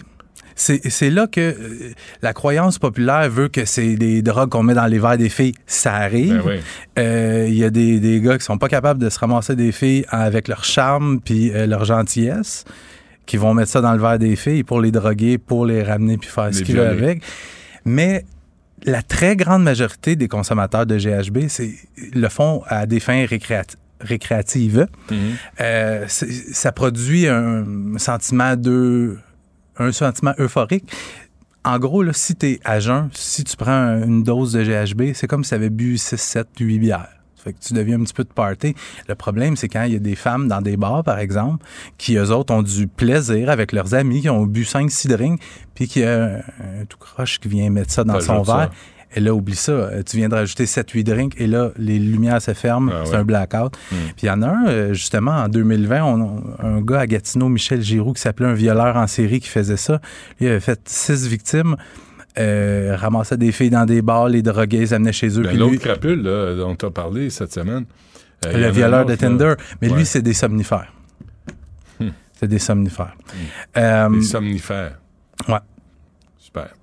OK. Fait que ça, c'est. euh, Il y, a il y a eu des Ouais, arrestations. six arrestations. Ils vont comparaître euh, probablement au cours des prochaines heures à Saint-Jérôme. Toutes sortes de chefs d'accusation. Production de stupéfiants, possession en vue de trafic, trafic de stupéfiants, gangstérisme aussi. C'est quand même, euh, quand ben. même un, Bon. Il y a une piétonne qui est entre la vie et la mort. Ouais, un, un autre délit de fuite, Benoît, ça se passe hier soir, un peu avant 18 h. On est sur le boulevard P9, juste un petit peu au sud de- du boulevard Henri Bourassa. On est dans Montréal-Nord. Femme de 45 ans qui marche, qui est renversée par une voiture. Ça vite dans le coin, là. oui, puis il y a la, la nouvelle voie là, pour les autobus. Euh, on n'est pas à 2 heures du matin. On est à la fin de l'heure de pointe. Il y a des gens partout. Et là, la femme qui est renversée est transportée pour- à l'hôpital pour des blessures graves, mais là, son état, euh, ça va pas si bien que ça. On craindrait pour sa vie. Les policiers qui sont toujours à la recherche de, du conducteur euh, auteur du délit de fuite. Regarde, ça s'est passé il n'y a pas si longtemps, là, juste ici, dans le quartier Centre-Sud, la petite Maria, Mhm. euh, 7 Sur ans, si je me souviens. Ouais. ouais. Euh, le conducteur qui avait pris la fuite, souviens-toi un petit peu avant les fêtes, la, pou- la, la madame qui poussait une poussette dans Ben oui. Outremont, Ben oui. heurtée par un véhicule. C'est la... Indécent, c'est c'est sans nom. Tu sais, tu frappes quelqu'un, puis tu te pousses, là. C'est- c'est c'est pas un chien, là, que tu Non, viens non. frapper. Même un chien, tu t'arrêtes. Puis c'est la presse qui sortait ce matin, euh, en 2022, 20 piétons qui ont perdu la vie. Ben oui. Euh, et c'est que presque le double par rapport à 2021. Il y en avait 11 en 2021. Mais moi, mon hypothèse, Benoît, là, c'est comportement des automobilistes, la congestion à Montréal, les travaux à Montréal, t'es tellement tout le temps arrêté, le sentiment de frustration Mm, gagne les automobilistes, puis à un moment donné, ben, tu fais des... des... Et qu'est-ce que la ville fait dans ce temps-là? Elle change le sens des rues. Oh, ouais, pour... C'est ce qu'elle a fait pour euh, la tragédie sur euh, Partenay. Mhm. Euh, Max, euh, un mot sur ce prof proxénète. J'invite vraiment les gens à aller lire l'article de Nicolas Saillant dans le Journal de Montréal ce matin. Quand on dit que le système judiciaire l'échappe, on a un autre bel exemple ici. Je me suis pris quelques notes. Je te parle de Serge Dupuis. Dans les années 90, Serge Dupuis est prof de sciences dans une école secondaire de Québec. En 97, il est arrêté pour proxénétisme. Il est arrêté dans un motel avec quatre jeunes femmes de 17 à 19 ans. Il est accusé de proxénétisme et d'avoir tenu une maison de débauche. Il plaide coupable. Les filles, à l'époque, Benoît, il le qualifie de papa poule. Tu sais-tu pourquoi il le qualifie de papa poule? Parce qu'il paye pour les chambres de motel. Puis c'est lui qui s'occupe de mettre les annonces pour les services Oh, il est sexuels. Puis il les aide à faire leurs devoirs Ben aussi. là, c'est le proxénète Mais tu sais, quand on parle de l'emprise du proxénète sur, Ouais. ses, sur ses victimes, l'année suivante, il est encore arrêté parce qu'il est piégé par une policière euh, qui répond à une petite annonce de service sexuel dans, dans justement un service de petites annonces. Il est également arrêté aussi, encore dans le même motel, avec d'autres jeunes femmes. Il est arrêté trois fois là, à la fin des années 90. Et bien, Benoît, en 2003, après avoir purgé deux peines de prison, Mm. il recommence à enseigner Mm. à Mont-Saint-Hilaire. De 2003 à 2007, il est enseignant temporaire. En 2007, Benoît, à temps plein. Bon. Il a enseigné pendant 20 ans. Cinq personnes lèvent le flag. Et là, il vient de prendre sa retraite. Pourquoi qu'il prend une retraite euh, anticipée comme ça? C'est parce qu'en début d'année, il y a une étudiante qui a fait deux plaintes contre lui pour des comportements inappropriés puis des gestes déplacés. Ah oui, il est encore là-dessus, là. Oh ben oui! OK. 20 ans plus tard. Fait que Bon. c'est les, les bonnes vieilles habitudes reviennent. Fait que Mm. le service, le centre de service scolaire, il l'a informé qu'il allait le congédier, puis il a dit non, non, je vais démissionner. Fait qu'il a été démissionné, si tu veux. Fait il a pris sa retraite un petit peu euh, de façon anticipée, mais J'en reviens pas, moi, qui vérifient pas les antécédents judiciaires. Les centres de services, les commissions scolaires, je sais pas, ils sont payés à faire quoi dans la vie? c'est la moindre des choses à la base. Là. Fais, ouais. fais juste t'assurer que le prof que tu enseignes, que, que engages, c'est pas un proxénète. Juste ça. Mais, tu sais, ça- mais c'était un bon, par exemple, il était fin. Ah, il est un papa poule. Ah, bon, ça, on les aime de même, hein? Mais je comprends qu'il a peut-être profité de failles du système puis tout ça, mais il n'y a pas d'excuses. là. Ils ont Mm. nos jeunes entre les mains. Max Delan, merci. Salut, à demain. Demain.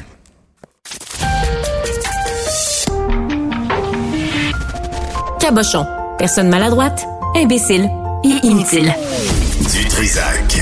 Un pouvoir naturel pour déceler les cabochons. Bon, bon, bon. Victoriaville et Drummondville ont décidé de venir nous narguer et nous draguer, euh, tout ça en même temps. Avec nous, elle est mairesse de Drummondville, Stéphanie Lacoste. Madame Lacoste, bonjour. Bonjour. c'est quoi le, c'est quoi cette idée-là de venir nous narguer? On n'a pas de, on n'a pas de bouchon, puis on n'a rien, mais puis euh, de venir nous draguer en même temps? Ben, c'est c'est dans nos gènes d'avoir euh, le sens de l'humour euh, très développé. On trouvait ça drôle d'aller vous, euh, vous séduire euh, chez vous, comme vous avez près de la moitié du Québec euh, concentré chez vous. Ben, on voulait vous faire connaître une autre région Ouais. euh, qui est, ma foi, fort euh, attirante du Québec. Alors, c'est quoi le plan de match? Là? Vous, êtes vous êtes assise avec Victoriaville, vous avez dit on va, on va lancer une campagne pour attirer les gens? Exactement. On en parlait ici euh, avec euh, notre direction générale. On cherchait à euh, valoriser Drummondville et le centre du Québec. Et euh, j'ai appelé Antoine. Antoine qui est euh, qui est assez dynamique. J'ai dit Est-ce que tu es un gars qui est game dans la vie? Il m'a dit oui, fait que je lui ai proposé puis embarqué dans le projet. Donc, on est réputé pour avoir une saine compétition entre nos deux euh, nos deux euh, municipalités, mais là, on les on, a mis ça de côté pour travailler ensemble puis faire rayonner notre région. Bon, là, vous dites, euh, on a du trafic aussi de 7h48 à 8h02. C'est pas fin, hein? Vous êtes pas fine, là. Euh, on a des bouchons aussi, mais dans le bain. Quelle heure de point? On a des cônes, mais bien plus de con- conifères. C'est très drôle. Est-ce que vous avez eu des réactions jusqu'à maintenant? Ben beaucoup les, les gens trouvent ça très drôle, euh, trouvent qu'on a été créatif. Puis euh, notre objectif c'est de piquer la curiosité. Fait que les gens viennent s'informer. Euh, tu sais notre objectif là, sincèrement, Ouais. là, on n'a pas été euh, acerbe, on n'a pas été. Tu sais c'est vraiment juste de, de, de créer un sourire puis de piquer la, la curiosité, faire en sorte que les gens qui y pensaient qui, tu sais, c'est- sûr qu'on cherche pas les, les Montréalais purs et durs qui sont heureux dans la métropole parce que la métropole est importante au Québec. Non, puis vous devez le faire en anglais, si c'est le cas, hein, de plus en plus. oui, exactement, exactement. Mais le, ça qui est, qui en, en réflexion, puis ça, ben, on voulait leur faire découvrir notre région. Ouais. Euh, mais vous parlez, euh, Mme Lacoste, d'objectifs. là. Est-ce que vous aviez un, est-ce que vous avez un, un- un chiffre en tête là, d'aller chercher, je sais pas, 1000 personnes, 500, euh, je, je sais pas. Là? À Drummondville, on accueille euh, 1000 nouveaux arrivants environ par année. Là, à, Victo, c'est 500. Donc, euh, on espère aller en chercher un peu plus. Là, c'est 7600 emplois à combler là, dans la région du centre du Québec là, euh, dans les prochaines années. Donc, on, on espère être plus attractif, mais on n'a pas mis de chiffres officiels. Vous savez, le centre du Québec, là, c'est une très jeune région. Euh, des- souvent, là, dans les médias, on est associé à d'autres régions. On veut se démarquer en tant que région propre et la faire connaître à l'ensemble du Québec. Ouais. Je suis passé par Drummondville, j'ai tourné au village d'antan. C'est chez vous, ça? À côté Oui. du cégep, là? Puis, Exactement. mais c'est mais, mais vous avez vous avez euh, une place euh, qui se développe mais c'est beau là chez vous c'est beau C'est merveilleux. non mais sérieusement combien ça coûte un bungalow chez vous à, à- à comparer à Montréal? Ben, en, moyenne, à Drummondville, c'est 326 000. À Victo, c'est 276. À Montréal, on parle entre 500 et 600 000 Ouais. Vous avez eu combien de fusillades en 2022? Parce que nous, on en a. Vous autres, vous n'avez pas, là? Non, on n'a pas de fusillade. Vous n'avez pas? non, nous, ben on a des quoi, de, de neige. Avez-vous une ligne d'aide pour la violence par arme à feu? On va avoir ça là, au printemps à Montréal. Vous autres, vous n'avez pas ça? Ben non, comme je vous dis, ça, ça, ça tourne plus avec des directions d'école qui interdisent les batailles de bout de la neige. Hmm.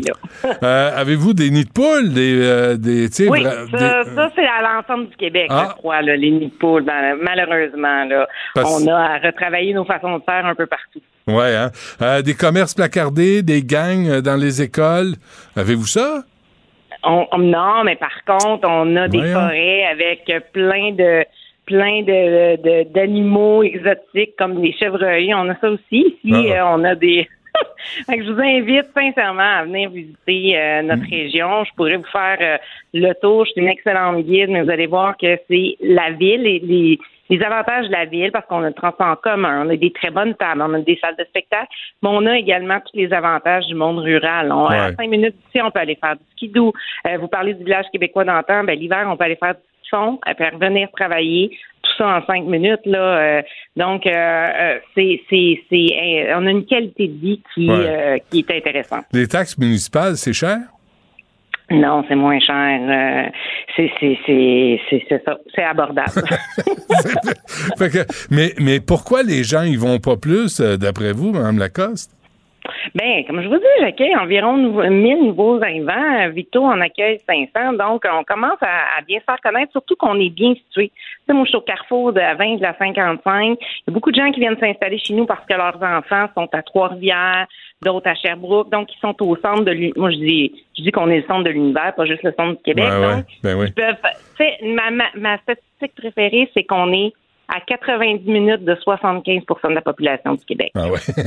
Euh, en même temps, sérieusement, là, on ne peut pas trop se réjouir euh, du déclin de Montréal, des problèmes de Montréal, des chantiers. Je comprends votre approche, Mme Lacoste, là, mais, mais ça reste la métropole du Québec, puis euh, on peut pas applaudir quand ça va mal. Tout à fait. Pour nous, là, le, dynamisme de la métropole est super important parce que c'est ce qui fait rayonner le Québec. Mais comme je vous dis, la clientèle c'est vraiment ceux qui y pensaient déjà. C'est un vrai Montréalais, là, viendront pas s'installer à Drummondville, mais ceux qui avaient ça dans l'esprit, on voulait leur présenter euh, le centre du Québec comme, euh, comme lieu intéressant à euh, penser pour venir s'installer. Et qui a inventé la poutine finalement? C'est Drummondville. On a un brevet pour trouver. Vous, je vous le dis, il faut absolument vous déplacer, puis j'irai vous la faire Mais ça, ça vous tente pas de changer le nom du, du repas? Parce qu'avec euh, le psychopathe, là, Vladimir, il me semble, moi, ça me tente moins de manger de la poutine. Je trouve ça moins sympathique. Monsieur Dutrisac, l'inventeur de la poutine, euh, durant euh, durant quand la, guerre de l'Ukraine a commencé, a justement changé le nom pour frites, sauce, fromage pour ne plus dire euh, ces mots-là, mais. Bon. Ben, écoutez, combien de temps va durer la campagne publicitaire? Environ un bon mois, là.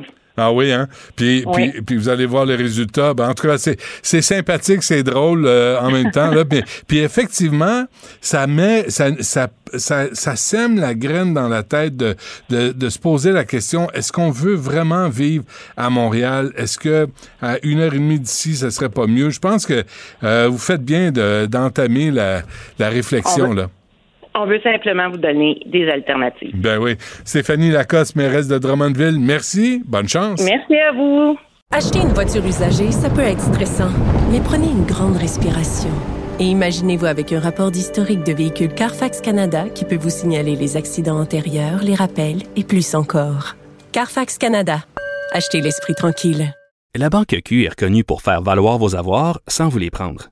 Mais quand vous pensez à votre premier compte bancaire, tu sais, dans le temps à l'école, vous faisiez vos dépôts avec vos scènes dans la petite enveloppe. Hmm, c'était bien beau. Mais avec le temps, ce vieux compte-là vous a coûté des milliers de dollars en frais, puis vous ne faites pas une scène d'intérêt. Avec la banque Q, vous obtenez des intérêts élevés et aucun frais sur vos services bancaires courants. Autrement dit, ça fait pas mal plus de scènes dans votre enveloppe, ça. Banque Q, faites valoir vos avoirs. Visitez banqueq.ca pour en savoir plus. Même si tous les chapeaux lui font, il ne parle jamais à travers son chapeau. Vous écoutez Du. Écoute, Benoît, je te l'annonce en exclusivité aujourd'hui. Arrêtez les communications à un moment donné, là. À chaque crise internationale. Antoine Robitaille. Il y en a un qui m'a écrit hier, qui m'a dit que j'étais nazi. Antoine a toujours plein de choses à dire et c'est pour ça qu'on l'aime. Philippe Vincent Foisy. Quitte à subir ces effets-là et subir ces conséquences-là pour nous aussi. La rencontre. Offenser, qu'on ose poser une question et remettre en question les décisions. Écoute, de- j'en revenais On peut pas. dire. On peut plus rien On peut dire. plus rien dire. Surtout dans la, La rencontre Robitaille, Foisy. Bonjour à vous deux. Bonjour. Oui, bonjour. Alors, euh, qu'est-ce que le ministre Dubé a annoncé finalement? Une bonne annonce, euh, une bonne annonce sur la fin des agences. Euh, ça va plus loin que ce à quoi je m'attendais. Une annonce euh, où au cours des trois prochaines années, on va graduellement euh, interdire leur utilisation dans le réseau euh, public. À partir de l'année prochaine, ça va être dans les grands centres, Montréal, Québec et Sherbrooke. Puis après ça, on va aller dans les périphéries pour finalement en 2026 dire non dans les euh, grands, dans les régions les plus éloignées. On peut penser à la la Côte-Nord qui ont des grands besoins et de grandes utilisations des agences euh, privées.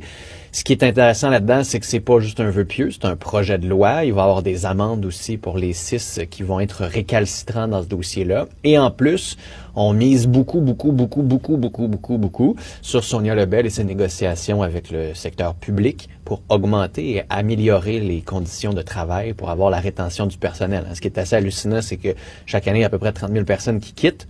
Là-dessus, il y a à peu près 10 000 qui partent à la retraite, puis 20 000 qui font juste sacrer leur camp parce qu'ils sont à bout. Fait qu'idéalement, si ces 20 000-là ne partent plus, on va avoir une méchante Mm. différence à long terme. Puis euh, l'un des problèmes, c'était ça. C'était qu'ils partent, qu'elles partaient dans les agences, puis après ça, revenaient travailler avec des conditions de travail différentes. Ça créait une iniquité, ça créait un sentiment, puis un climat de travail qui était un peu malsain. Donc, le fait de mettre fin à ça, tant mieux. Après, ce qui est intéressant dans ce que Christian Dubé a dit tantôt, c'est qu'il parlait des horaires, de la gestion des horaires, des conditions de travail. Est-ce que les syndicats sont prêts à ça? Ce matin, la FIC est en entrevue à l'émission du matin de Cube Radio avec moi-même. Euh, très, très bonne émission de 6 à 8 et demi à écouter. Et euh, ça ne semble pas être une option très, très facilement négociable. Ils disent pas mal déjà non en ce moment. Donc, eux aussi, les syndicats vont devoir mettre un petit peu d'eau dans leur vin de ce côté-là. Mais idéalement, pour le bien du public, on devrait en arriver avec une solution. Là. Hmm. Antoine?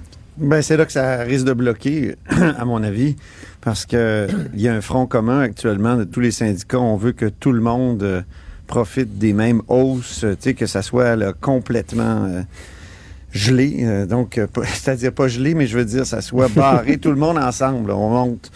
Et euh, c'est un problème, là. Ça va être difficile pour le gouvernement de- de- d'aider un, un quart de métier par- en particulier, là. Une- et, et- et c'est là qu'est le gros défi. et C'est pour ça que je suis d'accord avec Philippe Vincent qui a insisté sur euh, le rôle de Sonia Lebel dans cette affaire-là, dans cette solution-là. Mais il y a vraiment, c'est vrai que quand on, on regarde la loi, c'est une, une vraie tentative de, de régler le problème. Même j'ai trouvé que les oppositions euh, euh, a- avaient du mal à trouver du, des, des mauvais, euh, des mauvais Mm. côtés là-dedans. là. Mais c'est Euh, pas l'idée du siècle d'abolir les, les agences privées, même, Ben. même par étapes. Ben non, mais parce que moi, en- encore une fois, on dirait que ça s'est décidé. Ben, je pense qu'il faut. J'en parlais ce matin avec Philippe Vincent Mario. Je pense qu'il faut impliquer les premières concernées. Il faut impliquer les infirmières. Faut savoir ce qu'elles veulent exactement, puis comment. Mais on dans le réseau, elle concilier. le demande. Là. Tu sais, Dans le réseau, ça fait longtemps que les infirmières du réseau demandent la fin des agences privées. là. Par exemple, là, euh, Maisonneuve-Rosemont, là. Moi, Ouais. on me dit que c'est un taudis. C'est rendu un taudis. Ah, C'est- c'est soviétique. là. Et tu sais, puis moi, je peux pas m'empêcher de me dire, on a un taudis pour une grande partie de la population de Montréal francophone, mais on a donné 6,7 milliards en cartes cadeaux inutiles à la population. Ça n'a rien réglé à l'inflation. On n'aurait pas pu se payer un, un- un hôpital. On a en payé plus, on un va baisser cuisine, les impôts là, bientôt. en Ben plus. oui. Au Ouais, lieu- ça, c'est en Le genre de baisse sur le fonds d'impôts des générations. 500 là. encore. hein.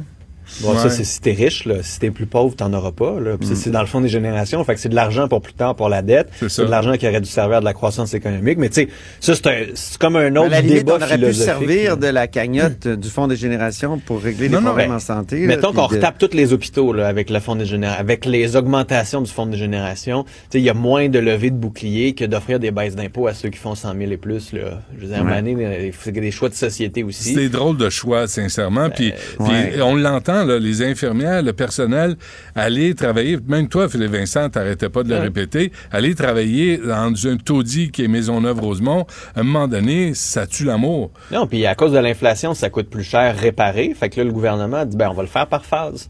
Tu sais, parce que c'est ça aussi, c'est comme si, puis je comprends l'argument de, il y a eu de l'inflation, fait que le gouvernement a eu plus de ressources, fait qu'on redistribue l'argent qui a été trop perçu.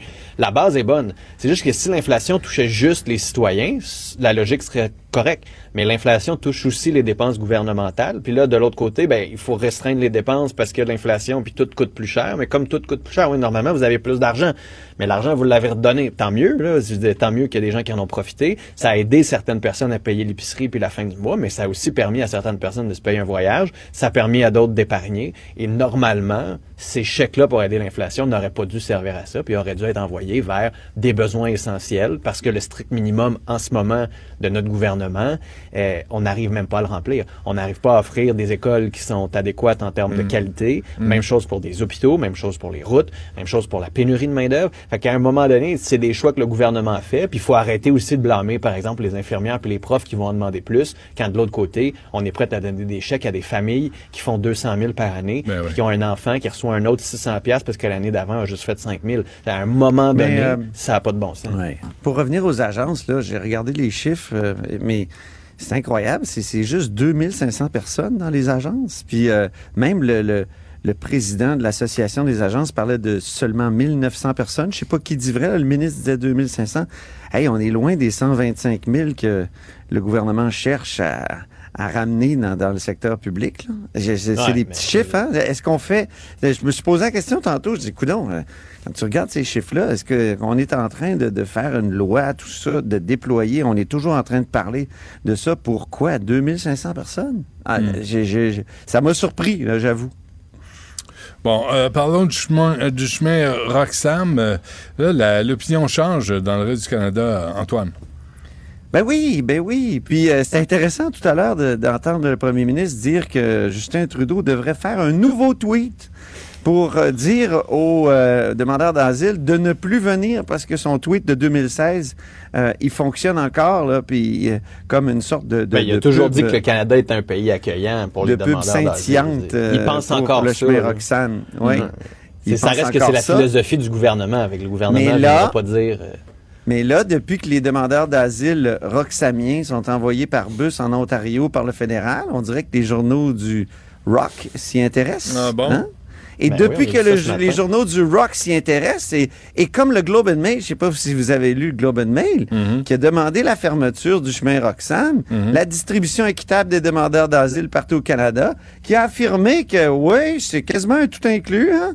Hein? Ils reçoivent euh, healthcare, social assistance, schooling for their children. Tu sais, ils c'est qui qui a disent. écrit ça dans le Globe and Mail? Hein? C'est là en éditorial.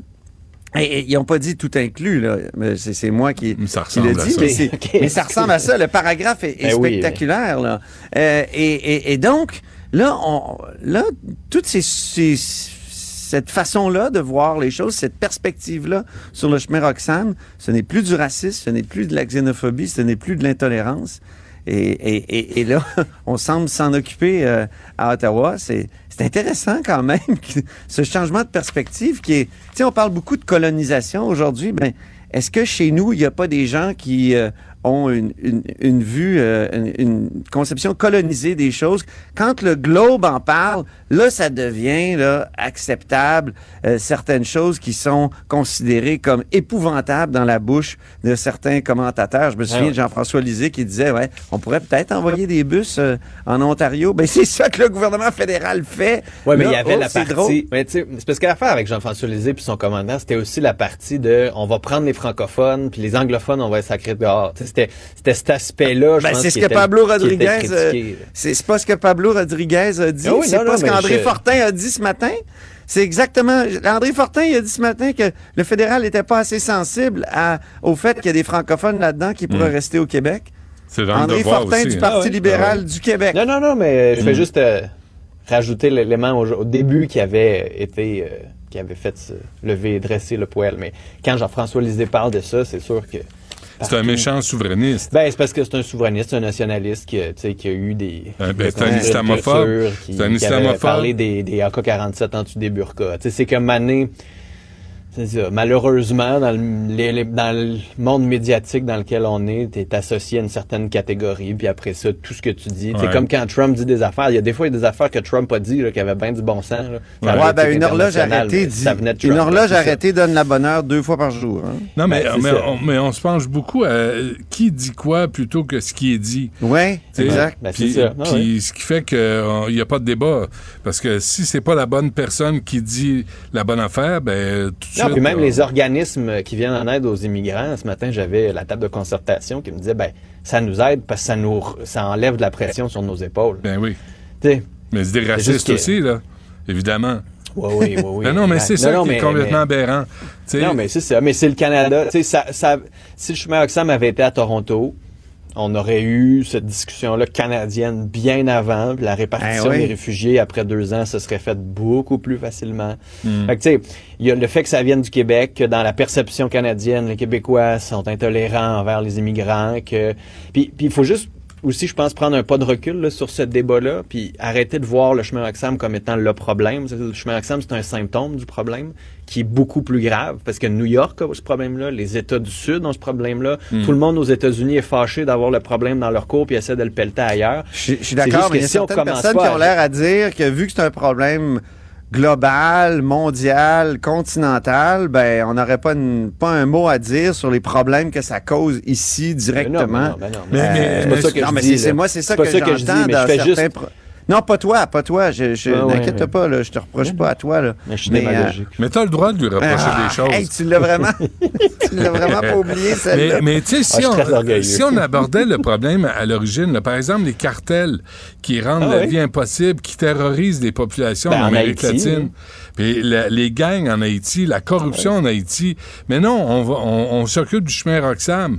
Puis, euh, puis c'est les médias qui s'en occupent. Là. Justin Trudeau s'en fout complètement. Il en parle. Ouais, puis je ne sais pas si vous avez vu ce matin euh, Antonio Gutiérrez de l'ONU qui dit attention, là, d'ici 2100, euh, des exodes de population comme Ben vous oui. n'en avez jamais vu s'en viennent avec les, les changements climatiques, puis la Ben hausse oui. du niveau de la mer puis des océans. Fait qu'à un moment donné, il va falloir repenser à ça. Puis moi, ce que je veux dire, c'est pas parce que le problème est global ou en, très très important en Afghanistan, au Yémen, on l'a vu en Turquie, qu'il faut pas gérer ici comme il faut. Faut s'attaquer à Immigration Canada pour qu'on soit beaucoup plus efficace de ce côté-là. Faut trouver une façon d'intégrer ces gens-là aussi plus facilement quand ils arrivent. C'est pas normal, ça prenne un an à avoir un permis de travail. Vous Mm. pouvez arriver ici puis Mais- contribuer le temps qu'on fasse cette enquête-là. Puis, mais si ça pouvait prendre deux mois, par exemple, faire une vraie enquête de réfugiés, s'ils pouvaient avoir ce suivi-là adéquat fait par Immigration Canada, puis si on le faisait comme il faut au point de frontière régulier. Non, mais si- que quand si j'entends les François Legault dire on ferme puis on les refoule, ben je suis désolé, là, ils vont rentrer ailleurs. Il y a tellement de petits chemins comme Roxham partout sur la frontière Ben, québécoise. ils peuvent le faire déjà. Pourquoi ils le font à Roxham? C'est- C'est c'est qu'il y a des Ben, là, a installations temporaires de- permanentes. ben, c'est ça. Sauf C'est qu'on a ça. décidé Ben de les là, c'est envoyer parce que, là. tu sais, Ben, c'est c'est c'est ça. là fou la poule, là. Mais euh, à un t'aimes-tu mieux qu'ils rentrent à Saint-Armand puis qu'on sache pas ils sont où dans la société ou t'aimes mieux qu'ils passent par Roxham puis qu'on soit en mesure de les rentrer Mais, dans le système? mais là, c'est Ben, fou. tu peux être parce sûr que- qu'il en rentre aussi à Saint-Armand, là? Mais Tu sais, un c'est- problème mondial, un problème mondial, là, comme les grandes migrations, là, on, on met ça sur les épaules de François Legault. Faut quand même se calmer. Ah ouais. là. L'ONU, qui sert à rien, qui est une- un, un lieu de haute corruption, devrait s'intéresser à ce qui se passe, comme on a dit, en Haïti, Ah ouais. en Amérique latine, et essayer de régler les problèmes à l'origine. Là, les cartels, les gangs, la corruption euh, mènent le bal, puis nous, ben, on essaie de ramasser des gars. Ah ouais, puis les changements climatiques vont aggraver tout ça. C'est clair, que- c'est clair. Bon, on s'arrête là-dessus, euh, puis euh, on chicanera demain à même heure. Merci à vous pas. deux. Hey, on s'aime, là. On s'aime. Démagogue! Le de la Saint-Valentin. Salut, mon démagogue! Je sais qu'Antoine me trouve facile, là, puis démagogue, mais moi, je l'aime, puis j'apprécie son... Pas facile, fasciste. On est rendu là. là. Bon, à demain. Salut. Salut, les amis. Même pas en farce, les gars. Salut. Ah. Acheter une voiture usagée sans connaître son historique, ça peut être stressant. Mais prenez une pause. Et procurez-vous un rapport d'historique de véhicule Carfax Canada pour vous éviter du stress inutile. Carfax Canada. Achetez l'esprit tranquille. La Banque Q est reconnue pour faire valoir vos avoirs sans vous les prendre. Mais quand vous pensez à votre premier compte bancaire, tu sais, dans le temps à l'école, vous faisiez vos dépôts avec vos scènes dans la petite enveloppe. Hmm, C'était bien beau. Mais avec le temps, ce vieux compte-là vous a coûté des milliers de dollars en frais, puis vous ne faites pas une scène d'intérêt. Avec la Banque Q, vous obtenez des intérêts élevés et aucun frais sur vos services bancaires courants. Autrement dit, ça fait pas mal plus de scènes dans votre enveloppe, ça. Banque Q. Faites valoir vos avoirs. Visitez banqueq.ca pour en savoir plus.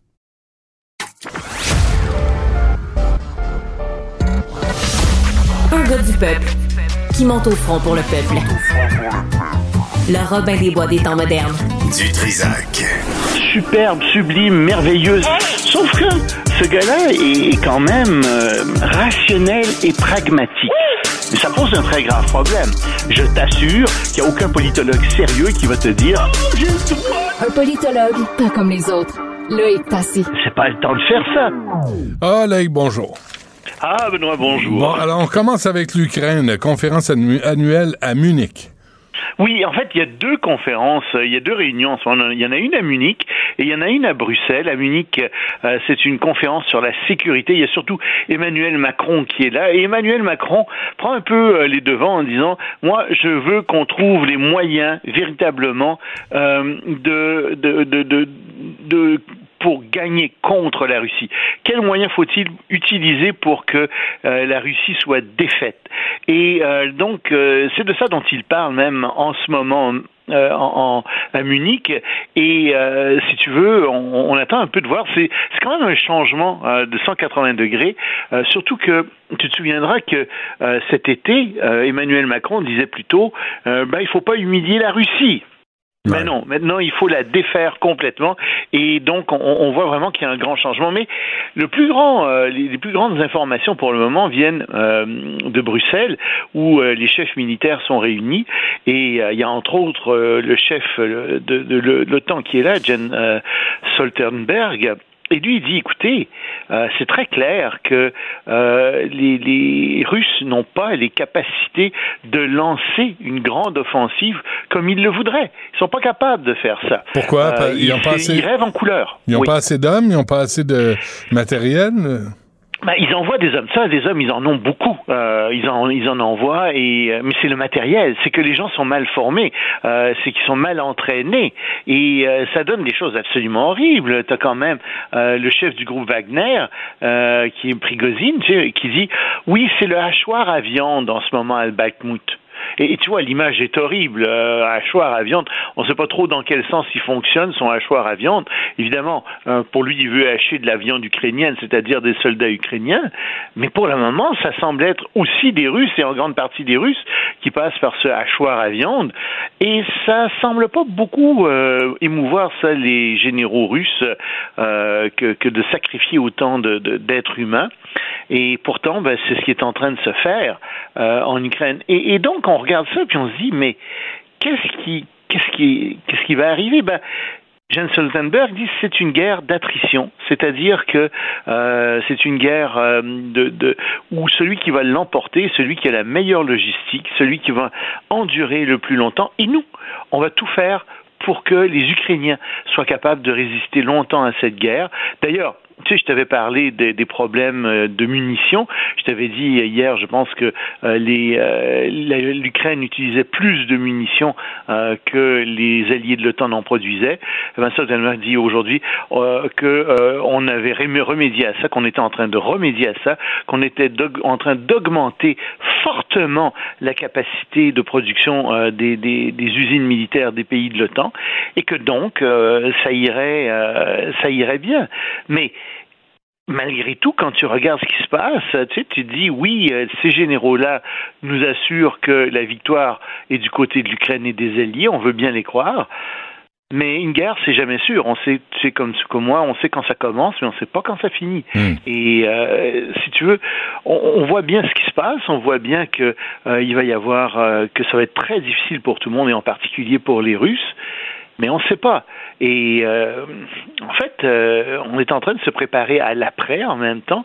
Puis tu sent qu'il y a une certaine nervosité chez les dirigeants qui disent qui se disent ben Peut-être que la Russie va être là pour euh, va être menaçante pour beaucoup plus longtemps qu'on le pense, et c'est un peu ça l'objectif euh, de Macron à Munich, c'est-à-dire de reconstruire la sécurité européenne. Donc, on va voir où ça va aller, mais c'est c'est on verra. Écoute, je, je, je, pas, je, veux juste dire, faut faire attention avec tout ça. OK. Allons en Tunisie où euh, les crinqués ont pris le pouvoir. Ça, c'est terrible c'est Kais Saïd euh, qui, qui, est le président et euh, qui de plus en plus dictatorial. Il a imposé sa propre constitution. Il, a fait tenir des élections auxquelles les gens sont allés à voter à quelque chose comme 12 Ça te montre euh, combien les gens estiment peu le système électoral qu'il a mis en place.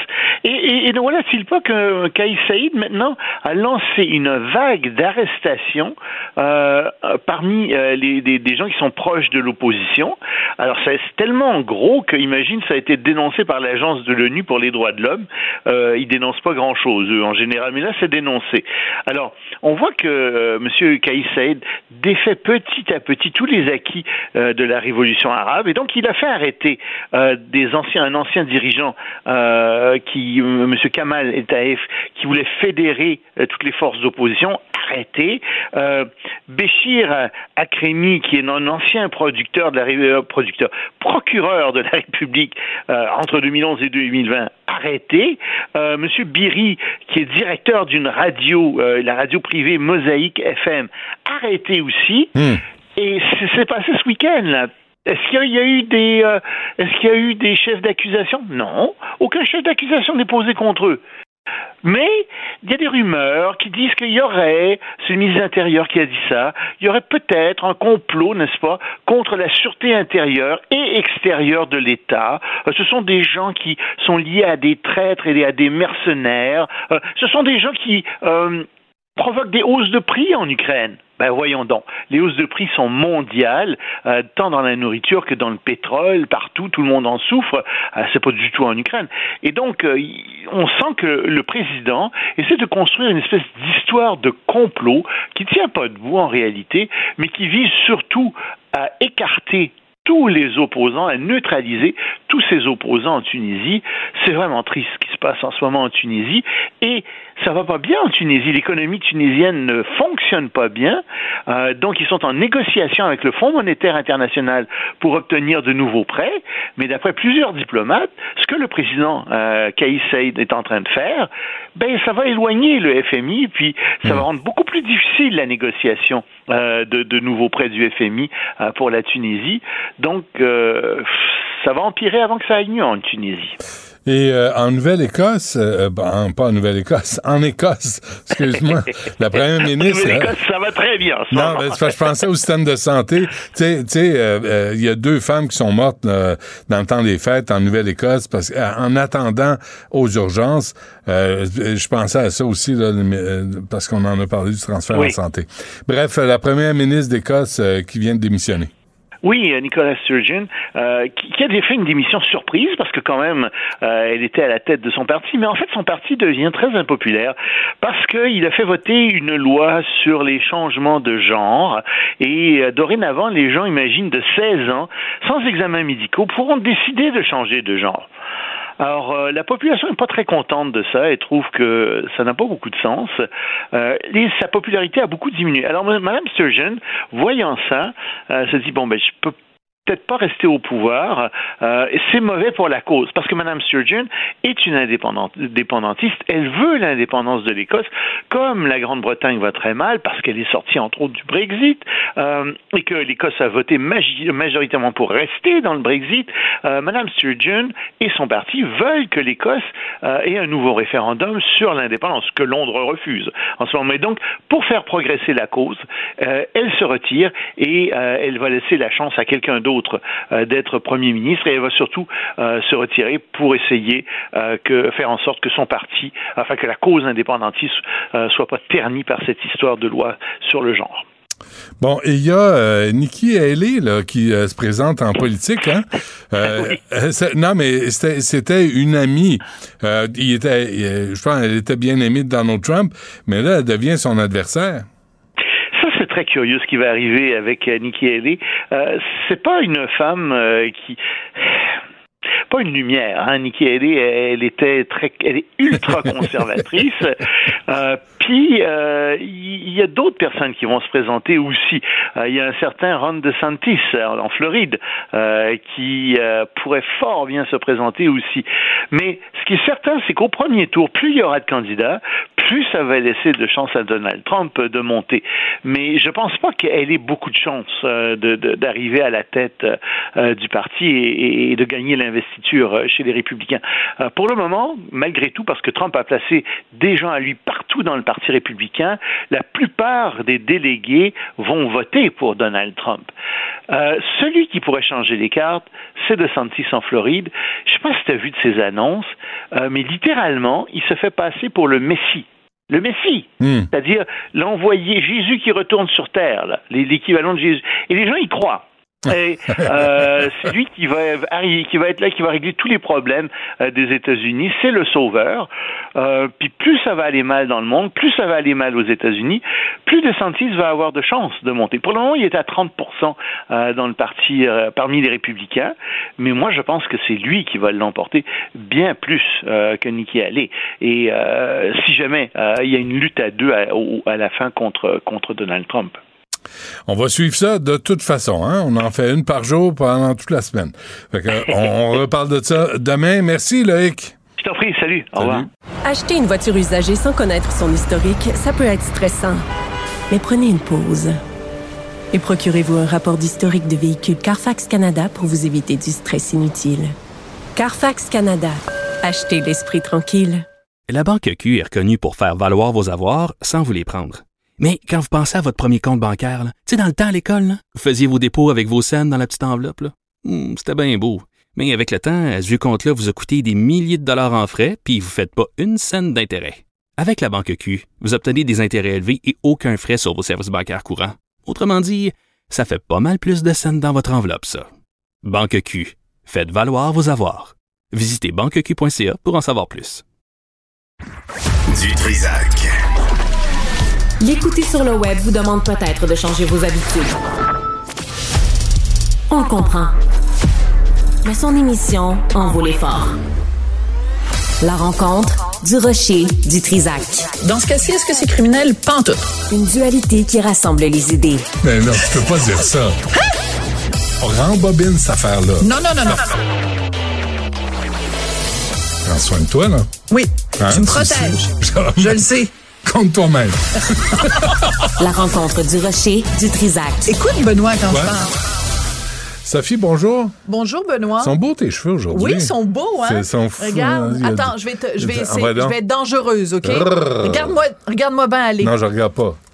Mon Dieu couvre ça, là, je suis tout à l'envers. C'est dangereux. Et c'est de ta faute, là. Mets-toi un, Kleenex à terre, merci. Bon. moi, quand je vois des cheveux, je peux pas me retenir. Mais tu deviens fou. Ben. Si t'es pas capable de te retenir, tu pas capable de la garder dans ton pantalon. La bête en moi. Et la mm. réaction, c'est pas de te dire à toi, fais attention à ton pantalon. C'est moi, c'est ma responsabilité comme femme de cacher mes cheveux parce que c'est les hommes, ça peut pas se contrôler. Ben ben la raison pour laquelle on parle de ça aujourd'hui, c'est que euh, il y a une animatrice québécoise, Sophie Fouron, qui anime euh, sur TV5 une série qui s'appelle qui s'intitule Tenir salon, où elle visite différents salons, puis là, de, de coiffure, évidemment.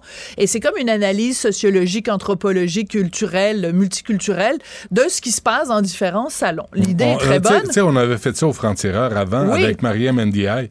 Euh, elle nous avait amené dans un salon pour les femmes noires, les hommes noirs. C'était fascinant. Ah, mais un salon de coiffure, mm. c'est un microcosme de la société. C'est absolument fascinant, tout ce qui s'y dit, toutes les observations anthropologique, sociologique que tu peux faire. Et, euh, et c'est absolument passionnant. Mhm. Par exemple, j'ouvre une parenthèse qui n'a rien à voir avec notre sujet d'aujourd'hui. Moi, ça fait des années, évidemment, à mon grand âge, que je fréquente les salons de coiffure. Et habituellement, tu rentres dans un salon de coiffure, yap, yap, yap, yap, yap, t'as des, les bonnes femmes qui parlent avec la voisine. Aujourd'hui, tu rentres dans un salon de coiffure, c'est le silence. Sais-tu pourquoi? Tout le monde sur son le téléphone. cellulaire. Ben Donc, tout ce qui est la conversation avec le coiffeur, la conversation avec les autres femmes, avec les hommes, avec euh, tout ce, lieu de rassemblement social, de dialogue, Mhm. a été oblitéré par le cellulaire. Refermons la parenthèse.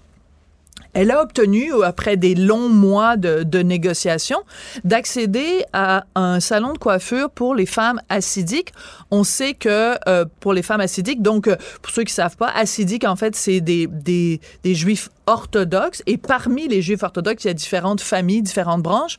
Là c'est un salon de Lubavitch donc ils sont moins rigoureux si tu veux que certains dans la communauté orthodoxe, mais donc les femmes portent systématiquement des perruques. Pourquoi? Parce que selon leurs croyances, selon leur religion, les cheveux sont tellement euh, objet d'attraction et de séduction que la seule personne qui a le droit de voir les cheveux des femmes, c'est ton mari. C'est ton mari. Hmm. Toute autre personne, c'est trop dangereux que cette personne-là voit tes cheveux. Ce qui me dérange, c'est que on donne la parole à ces femmes-là et elles disent des énormités et il y a personne pour dire, voyons donc, ça n'a pas de sens. Donc, au nom de la religion, parce que les raisons qu'elles évoquent sont des raisons religieuses, on se tait ou on s'extasie même devant des, des, des On propos fait qui sont- aussi. On fait l'apologie de ça en disant, Ouais. ben oui, c'est parfaitement normal que ce soit la femme qui se cache parce que le gars, il est pas capable de la garder dans son pantalon. Alors, j'ai choisi différents extraits. Charlie a fait un petit montage. On écoute ça. Explique-moi pourquoi vous avez des perruques. Les cheveux, c'est une, euh, comme une attra- attraction pour les hommes. Et quand on se marie, on doit couvrir les cheveux pour que les autres hommes ne voient pas les cheveux. Vos cheveux naturels. Naturels. Oui, oui. Alors, c'est juste pour vos maris. Ce sont seulement vos maris qui voient vos vrais cheveux. C'est vrai. Même si on a un garçon à la maison qui est passé 13 ans, on découvre pas nos cheveux. Devant même vos garçons. Exact. Ah oui. Exactement. Oui.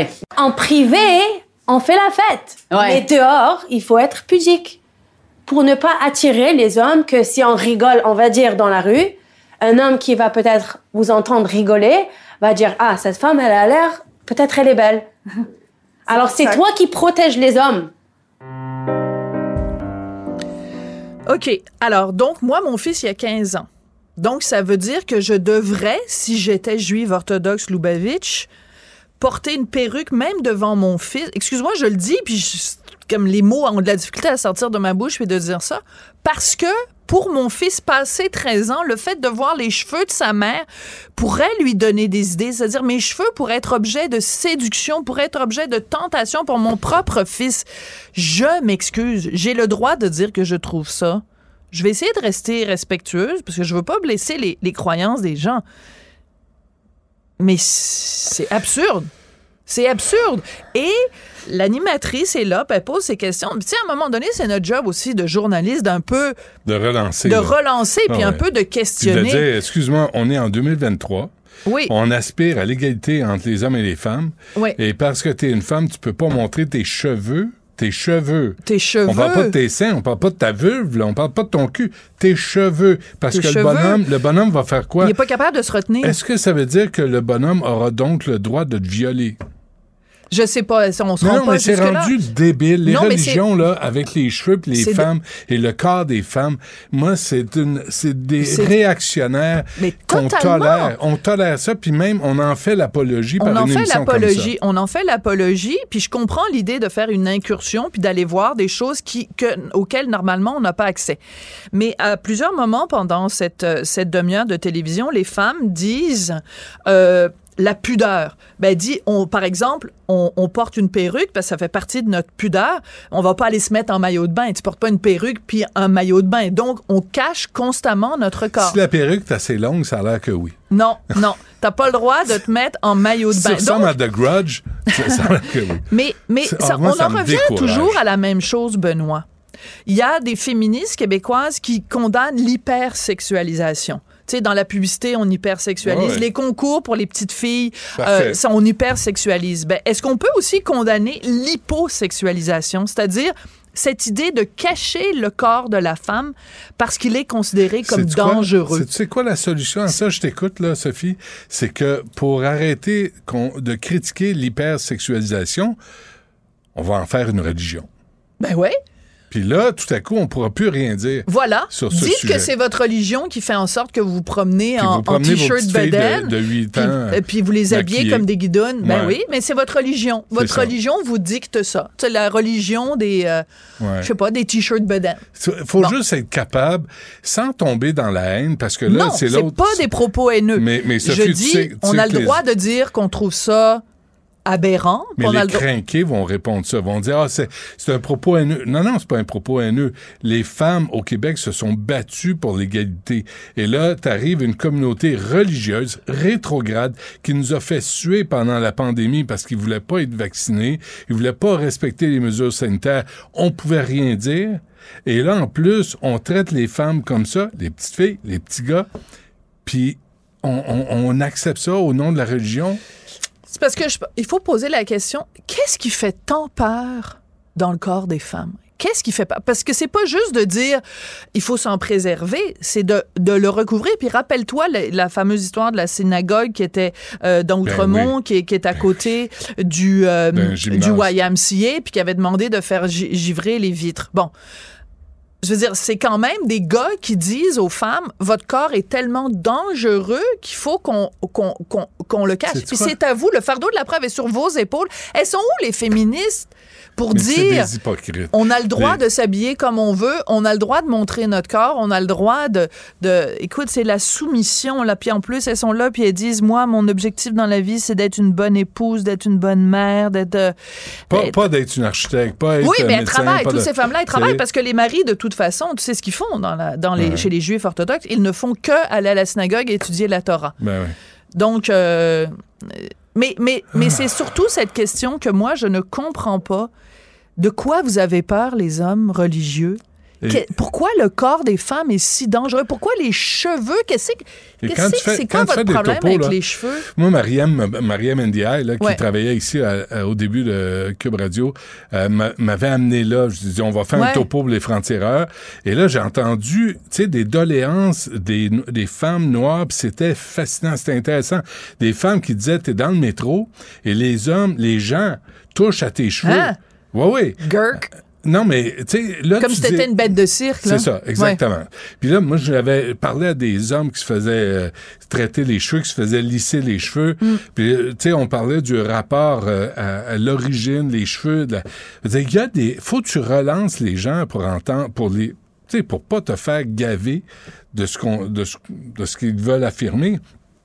Tu fais face à des femmes qui font partie d'une secte religieuse Mhm. et tu lui poses pas des questions. Euh, pourquoi? De- pas des Pour- questions difficiles. et surtout de remettre en cause que, je veux dire, on vit quand même dans une société, puis je pense que c'est une valeur qui est importante, l'égalité homme-femme. Je pense à ces Donc, filles-là. les là, gars, qui sont- pourquoi, pourquoi leur corps, y est-tu dangereux, le corps Ouais. des, des, des hommes orthodoxes? Ouais, ouais. Les cheveux des hommes orthodoxes sont-ils dangereux? Y a-t-il une femme qui va leur sauter dessus parce qu'ils nous montrent euh, leurs cheveux? Non. Alors pourquoi ce deux poids, deux mesures? Je pense que la question a, a le mérite d'être posée sans que ça devienne hargneux puis tout ça, mais je pense que ce sont des questions qui se posent. Et depuis Bill Maher, qui a fait son fameux documentaire Religulous, Mm. on a le droit de mettre dans la même phrase religious and ridiculous, religieux et ridicule. On a le droit de trouver certaines pratiques pour le moins étranges. On t'écoute à 2h30. Merci, Sophie. Merci. Benoît Dutrisac. Sacramouille que c'est bon. Du Trisac. Jeanne Collegagné est avec nous pour faire le tour des actualités. Bonjour. Bonjour. Euh, bon, ben, allons-y, euh, drette là. Alexandre Moranville, euh, il se fait faire des mèches. Euh, je pense qu'il est allé se faire coiffer. Hein? C'est ça, les jeunes. Ah, les jeunes.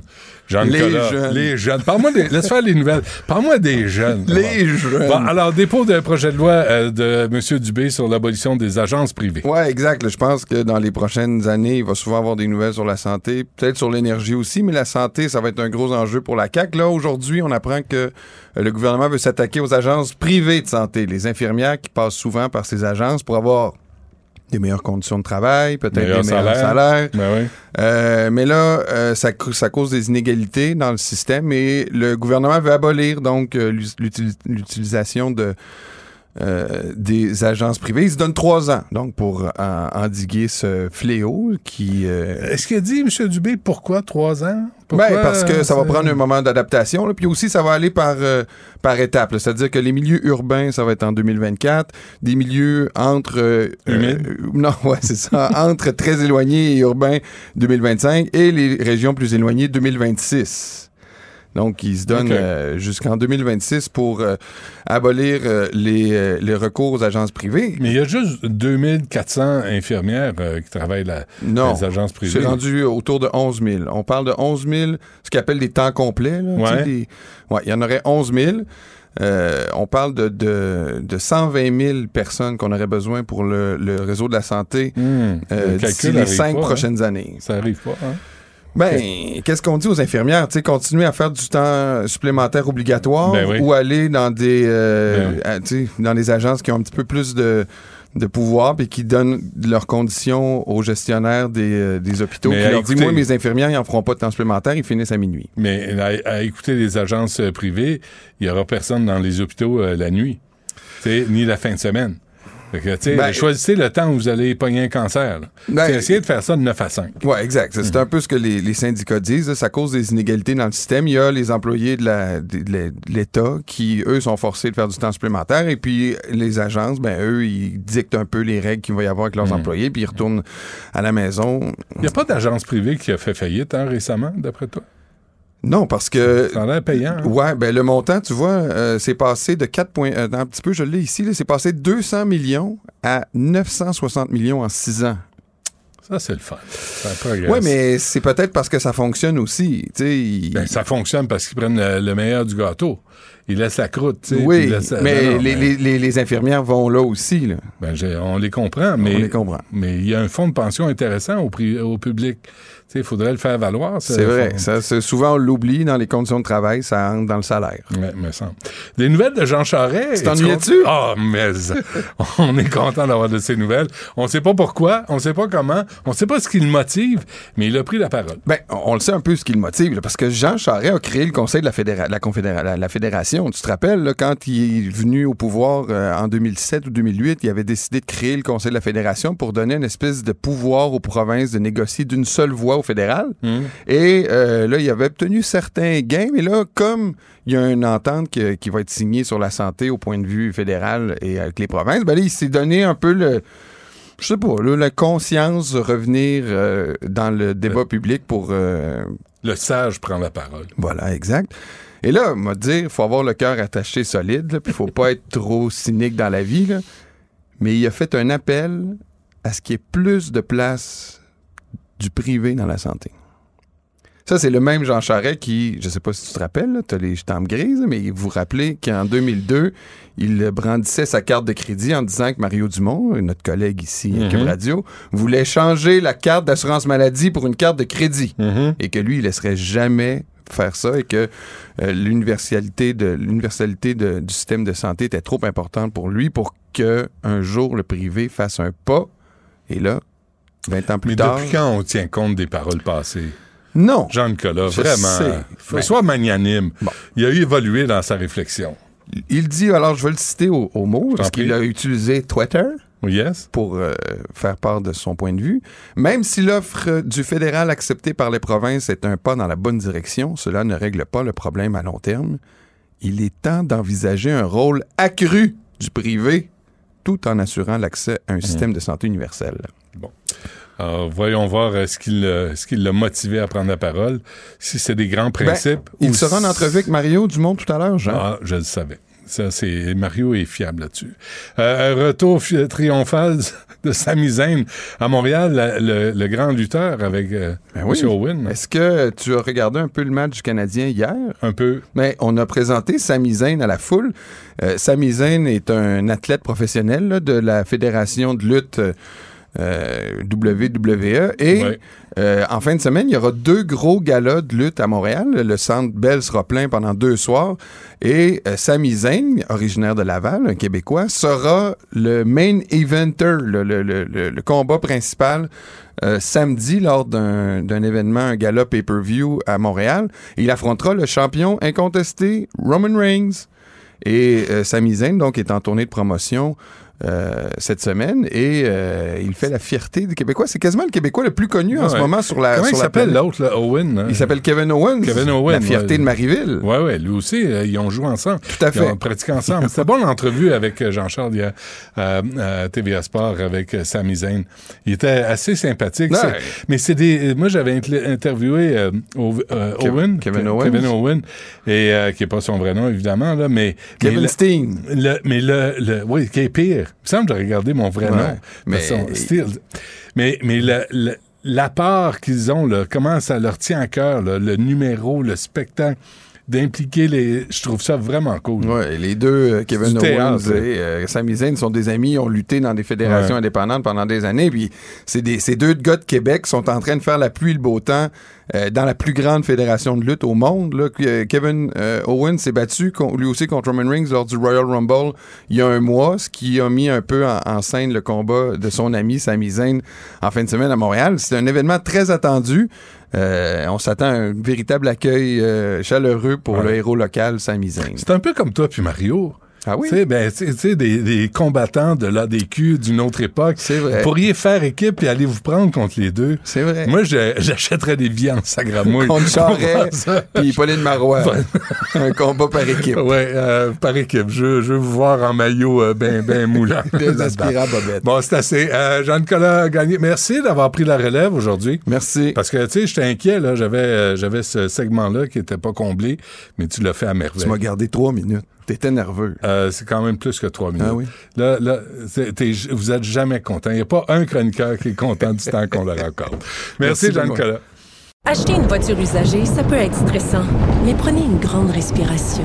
Et imaginez-vous avec un rapport d'historique de véhicule Carfax Canada qui peut vous signaler les accidents antérieurs, les rappels et plus encore. Carfax Canada. Achetez l'esprit tranquille. La Banque Q est reconnue pour faire valoir vos avoirs sans vous les prendre. Mais quand vous pensez à votre premier compte bancaire, tu sais, dans le temps à l'école, vous faisiez vos dépôts avec vos scènes dans la petite enveloppe. Hmm, C'était bien beau. Mais avec le temps, ce vieux compte-là vous a coûté des milliers de dollars en frais, puis vous ne faites pas une scène d'intérêt. Avec la Banque Q, vous obtenez des intérêts élevés et aucun frais sur vos services bancaires courants. Autrement dit, ça fait pas mal plus de scènes dans votre enveloppe, ça. Banque Q. Faites valoir vos avoirs. Visitez banqueq.ca pour en savoir plus. Du Trisac. Un animateur pas comme les autres. Cube Radio. Ce printemps, la ville va lancer un service d'accompagnement téléphonique pour les parents inquiets. Tout ça dans le contexte de la montée de la violence armée à Montréal. Avec nous, Josefina Blanco, qui est responsable de la diversité, de l'inclusion sociale, l'itinérance au comité exécutif de la ville de Montréal. Mme Blanco, bonjour. Bonjour, Monsieur Dutrissac. Merci d'être avec nous. Alors, expliquez-nous comment euh, va fonctionner ce service d'accompagnement téléphonique. Mais écoutez, je pense que vous avez bien présenté l'essentiel de cette ligne qui vise justement à accompagner les familles euh, montréalaises qui peuvent euh, être inquiets par rapport à, à la situation, à, à la montée de la violence armée, à des situations qu'on a vues dans les dernières années dans différents quartiers montréalais. Et je pense que peut-être des fois donner des exemples précis et concrets rend encore euh, la chose plus concrète. Et j'aimerais m'adresser à des familles qui, par exemple, euh, qui sont préoccupées parce qu'ils peuvent remarquer des comportements inhabituels dans leurs enfants ou qui soupçonnent une fréquentation peut-être avec des groupes criminalisés, des comportements aussi qui posent des questions par rapport en, en lien avec les médias sociaux, mais bien, ils vont pouvoir s'adresser à cette ligne téléphonique. Ça se pourrait aussi que nos jeunes ont des préoccupations, ont un sentiment de sécurité euh, qui est affecté, qui est altéré par rapport à ce qui se passe aux, aux alentours de eux. Et nous, en tant que parents, on se sent démunis, moins, moins bien outillés pour gérer, pour soutenir nos jeunes dans ces situations, mais on peut faire appel à cette ligne pour trouver du conseil, du référencement, pour trouver de l'écoute et aussi pour briser un isolement. Parce que des fois, on a la sensation qu'on peut être les seuls dans cette situation, ce n'est pas le cas.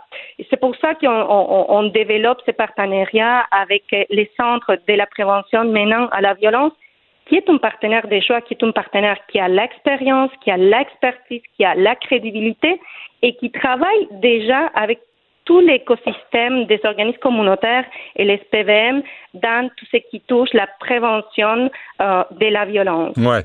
Là, vous, vous mettez 800 000 dollars sur deux ans euh, dans ce projet, Mme Blanco, mais vous avez omis euh, de dire Centre de prévention de la radicalisation menant à la violence. C'est euh, quel, en quoi ça touche la radicalisation, ça, les, problèmes de violence armée, les gangs de rue, la violence à l'école? En fait, vous avez raison et merci de, de la précision. Il faut comprendre que cette ligne téléphonique vise la prévention. On veut justement pouvoir agir en amont à des situations qui, on l'espère, vont pas aller plus loin.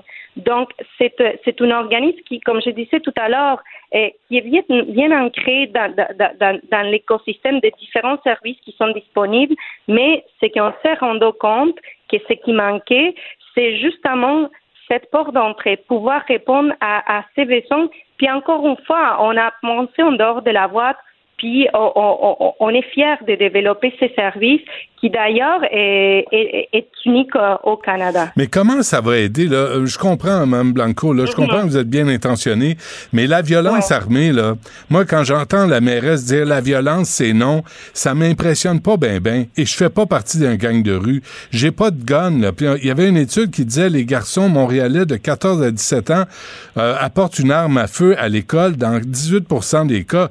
C'est complètement fou raide. Comment est-ce qu'une ligne téléphonique va changer, aider la situation? Mais encore une fois, je pense que c'est important. Puis merci aussi encore pour une distinction qui est importante à faire. Parce que ça, cette ligne, ça se fait une ligne euh, d'assistance, une ligne qui va être confidentielle, anonyme, mais il s'agit d'une ligne qui n'est pas, qui, est non urgente. Donc, euh, il faut aussi toujours se rappeler que devant des situations urgente, mais c'est le 911 euh, où il faut se référer. Ouais. Mais devant des situations où on peut être inquiet, mais euh, on, on, c'est pas la urgence qui prime, mais cette ligne va être la porte d'entrée pour pouvoir. OK, mais comment ils vont aider? Mais comment concrètement? Ben, par exemple, j'ai un exemple à vous, à vous offrir. Là. Les profs tannés des gangs dans les écoles, les commerçants tannés de ramasser de la crotte devant leur commerce ou qui sont victimes de vandalisme. Euh, c'est pas une ligne téléphonique qui va régler ça? Mais je vous dirais encore une fois, il faut euh, se rappeler, on, on vise d'abord pouvoir soutenir les familles montréalaises. Et je pense que devant la, un, prof, un prof qui n'est pas certain est-ce que j'appelle ou j'appelle pas, il faut l'appeler parce qu'encore une fois, c'est les centres qui va pouvoir, avec tous les niveaux, tous les intervenants et intervenantes euh, compétentes avec l'expertise nécessaire vont pouvoir euh, évaluer la situation selon des protocoles aussi établis, voir s'ils vont euh, vouloir référer vers des ressources plus spécialisées qui vont pouvoir soutenir et prendre en charge les différentes situations qui sont à porter à leur attention. Mais euh, vous occupez de l'itinérance, Mme Blanco aussi, là. Vous avez vu que le Tim Horton, un Tim Horton, café et beigne a fermé sur Sainte-Catherine. Vous avez vu l'itinérance sur Sainte-Catherine. Vous avez vu les commerces. Vous avez vu le désespoir, la détresse. Et vous mettez 800 000 dollars sur une ligne téléphonique alors qu'il y a des besoins immédiats sur le terrain. Je comprends pas vos décisions. Mmh. Écoutez, euh, je, je, comprends. Puis euh, il faut pas mêler euh, les choses. Là, on vit son service qui s'adresse euh, aux familles pour les soutenir euh, face à des situations qui les préoccupent en termes de la, la montée de la violence armée. Oui, mais c'est 800 000, 800 000 dollars sur oui, deux ans, c'est beaucoup d'argent. Je vous comprends, mais permettez-moi peut-être euh, aussi faire les points par rapport à, à l'itinérance. Depuis euh, notre élection, nous avons doublé notre budget euh, dédié à l'itinérance et on a mis justement, on met beaucoup, beaucoup d'accent pour travailler la cohabitation sociale. Et un des projets que nous avons développé depuis septembre 2021, c'est l'équipe EMIS, l'équipe mobile en médiation et intervention sociale, qui euh, on va les déployer sur l'ensemble des territoires de la ville de Montréal, justement pour venir soutenir et travailler en termes de cohabitation sociale soutenir les personnes qui se trouvent en détresse, en crise dans l'espace public, mais aussi soutenir les autres résidents, les commerçants et travailler pour améliorer cette cohabitation sociale qui, on en convient, c'est pas toujours euh, facile. Et pour ça, j'amène, euh, j'attire à votre attention que le ministère de la Sécurité publique nous a donné un soutien important parce qu'encore une fois, on agit en prévention. Ils ont contribué avec 25 millions de dollars pour les cinq prochaines années. Et nous, la ville, on fait pareil. On met un autre 25 millions de dollars parce qu'on y croit. Puis, euh, sont d'autres façons plus adéquates pour pouvoir euh, répondre à des enjeux de cohabitation sociale qui, je réitère, ne sont pas toujours faciles, mais on Je comprends travaille ça. très, très fort. Mais Madame Blanco, 800 000 dollars sur deux ans, c'est c'est énormément d'argent pour maintenir ce centre de prévention de la radicalisation menant à la violence en vie. Puis vous, vous le savez qu'ils font pas de déradicalisation ce centre-là. C'est toujours des communications, c'est toujours des appels, c'est toujours c'est rien de concret là, ce que vous proposez. Écoutez, je- nous, on est très contente. En fait, c'était une demande qu'on entendait euh, dans les milieux. On s'est promené beaucoup avec la mairesse. On est allé à la rencontre des gens, on est allé à la rencontre de- de- de- de- des familles. Et c'est un engagement qui est sorti suite au Forum montréalais qui a eu lieu euh, l'année dernière, au, le mois de mars. Puis pour rappel, au Forum montréalais pour lutter contre la violence armée, euh, il y avait des gens, il y avait les milieux de l'éducation, euh, les SUS, la santé, euh, les centres de services euh, scolaires. Donc, les milieux étaient là, réunis pour trouver des solutions collectives. Et ceci est une des solutions collectives qui a été annoncée, un engagement qui aujourd'hui, on est content de pouvoir annoncer, OK. mettre en place. Bon, euh, ça va être en place euh, au printemps. Ça veut dire quoi, ça? Avril, mai, juin? Écoutez, je ne peux pas aller plus précis que ça. On espère que ça va être le plus tôt possible. Ça va être une ligne qui va être en, euh, euh, en place à partir du, euh, du printemps, de lundi à vendredi, de 8h à 22h et la fin de semaine de 13h à 17h. Très bien. Joséphina Blanco, merci. Oui, c'est gratuit. C'est important Oui. de le dire. Parfait. Du comité exécutif de la Ville de Montréal. Merci à vous. Bonne journée. Merci beaucoup. Bonne journée. Au revoir. Acheter une voiture usagée, ça peut être stressant, mais prenez une grande respiration. Et imaginez-vous avec un rapport d'historique de véhicule Carfax Canada qui peut vous signaler les accidents antérieurs, les rappels et plus encore. Carfax Canada. Achetez l'esprit tranquille. La Banque Q est reconnue pour faire valoir vos avoirs sans vous les prendre. Mais quand vous pensez à votre premier compte bancaire, tu sais, dans le temps à l'école, vous faisiez vos dépôts avec vos scènes dans la petite enveloppe. Hmm, C'était bien beau. Mais avec le temps, à ce compte-là vous a coûté des milliers de dollars en frais, puis vous ne faites pas une scène d'intérêt. Avec la Banque Q, vous obtenez des intérêts élevés et aucun frais sur vos services bancaires courants. Autrement dit, ça fait pas mal plus de scènes dans votre enveloppe, ça. Banque Q. Faites valoir vos avoirs. Visitez banqueq.ca pour en savoir plus.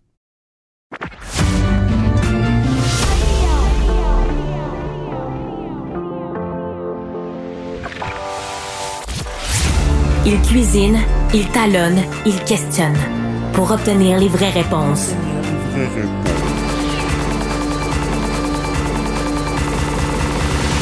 Du Trisac.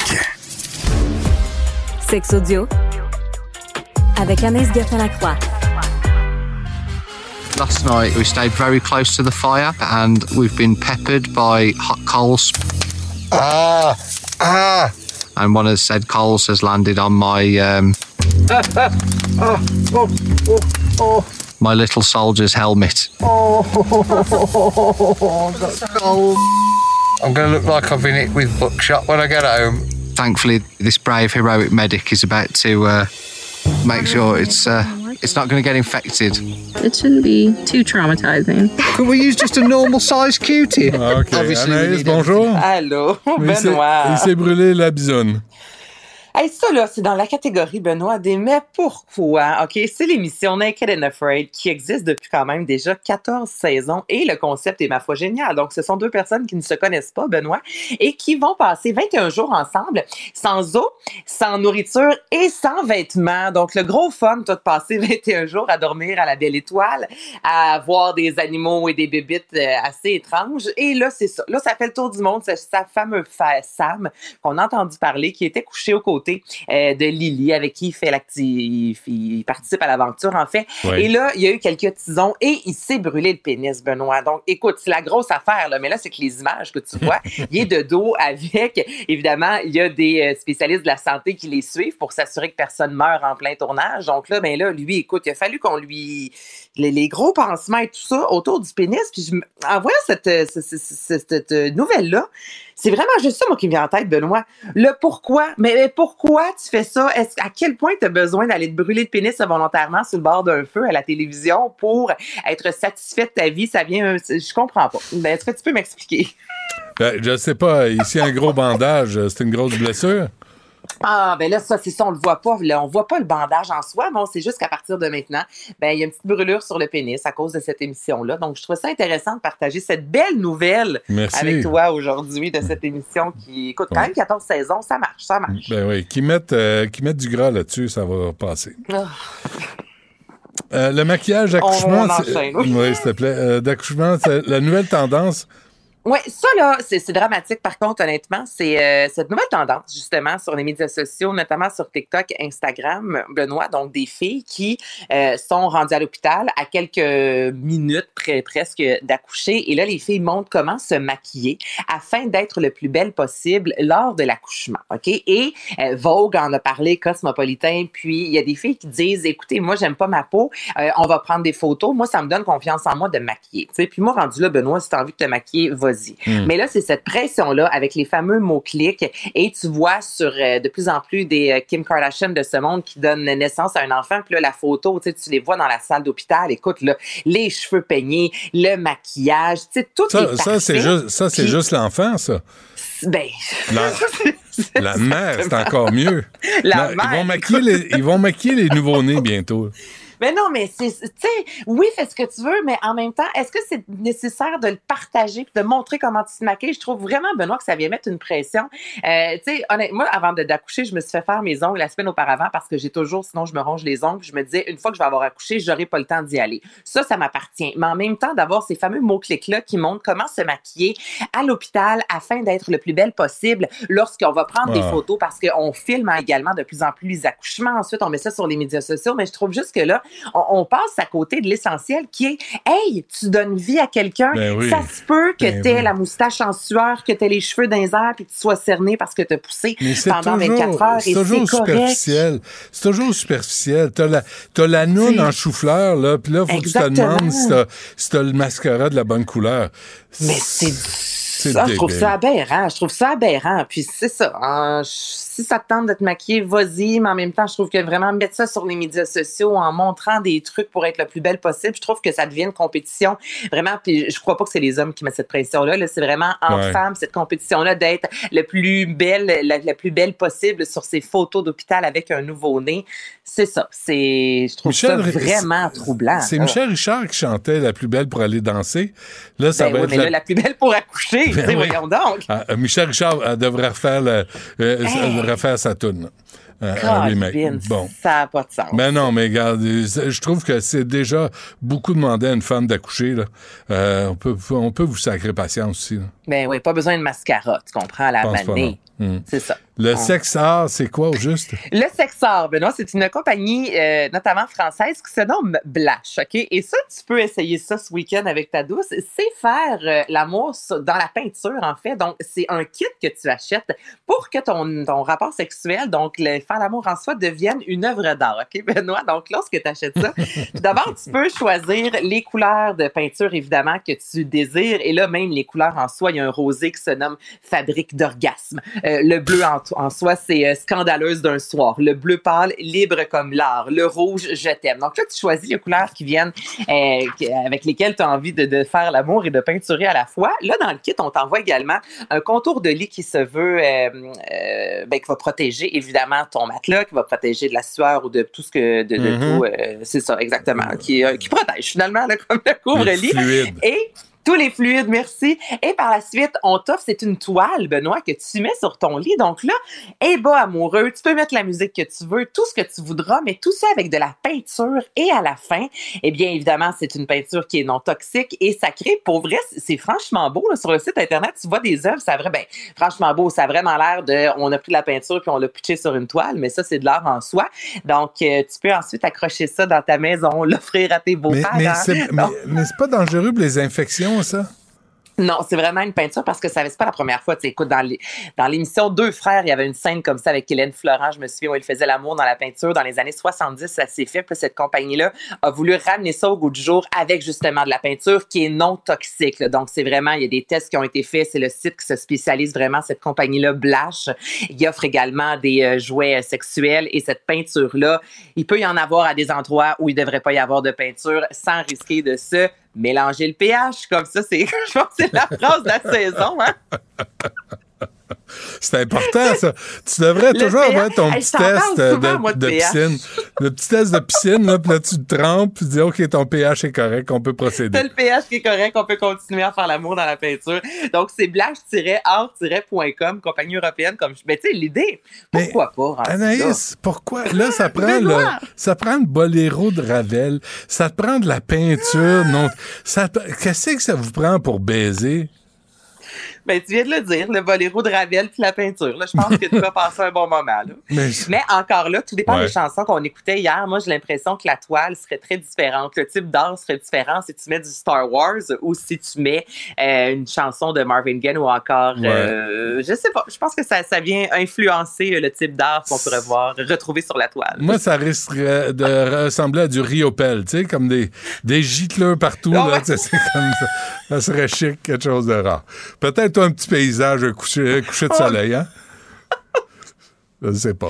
Ah, je, je, je, je, sais- plus quoi dire, Benoît. Ok, c'est Mais bon. non, c'est ça. ça, hey, ça va hey. s'arrêter là. Quoi? Oh, OK, l'autre affaire, là, c'est quand tu parles de sujets comme ça, là, et si tu les essaies, là, moi, je veux savoir le résultat final. Ben, c'est parce que l'affaire, là, c'est que ça se fera pas, là. Jean-Philippe, ben- les peu de fois que j'en parle, là, non, non, ça, ça, ça, ça se fera pas. je dis ça, je dis rien, là. Je fais juste. Ben, t'es mieux de rien dire, Ah, parce que bon. C'est fini pour moi, Je, je peux l'acheter, je peux ouvrir, tenter Ouais. d'essayer, mais ça va plus finir avec Albert qui, sera, qui va être dans la peinture que moi. Ben Donc, non, on je- veut je- pas ça. Mon mari là-dessus, c'est vraiment pas son genre ok. du riopelle puis la peinture. C'est ça, Ok, moi, ben, re- restons dans le thème Riopelle, choisi. Ravel et tout ce que tu voudras. Tout ça, là, mange. Parfait. Anaïs, merci. Merci à toute l'équipe. Merci à Charlie, à Jessica, à Marianne, à Florence, à Louis, Antoine. Et on se refait ça demain 11h. Il y a Yasmine qui suit à l'instant. Cube Radio.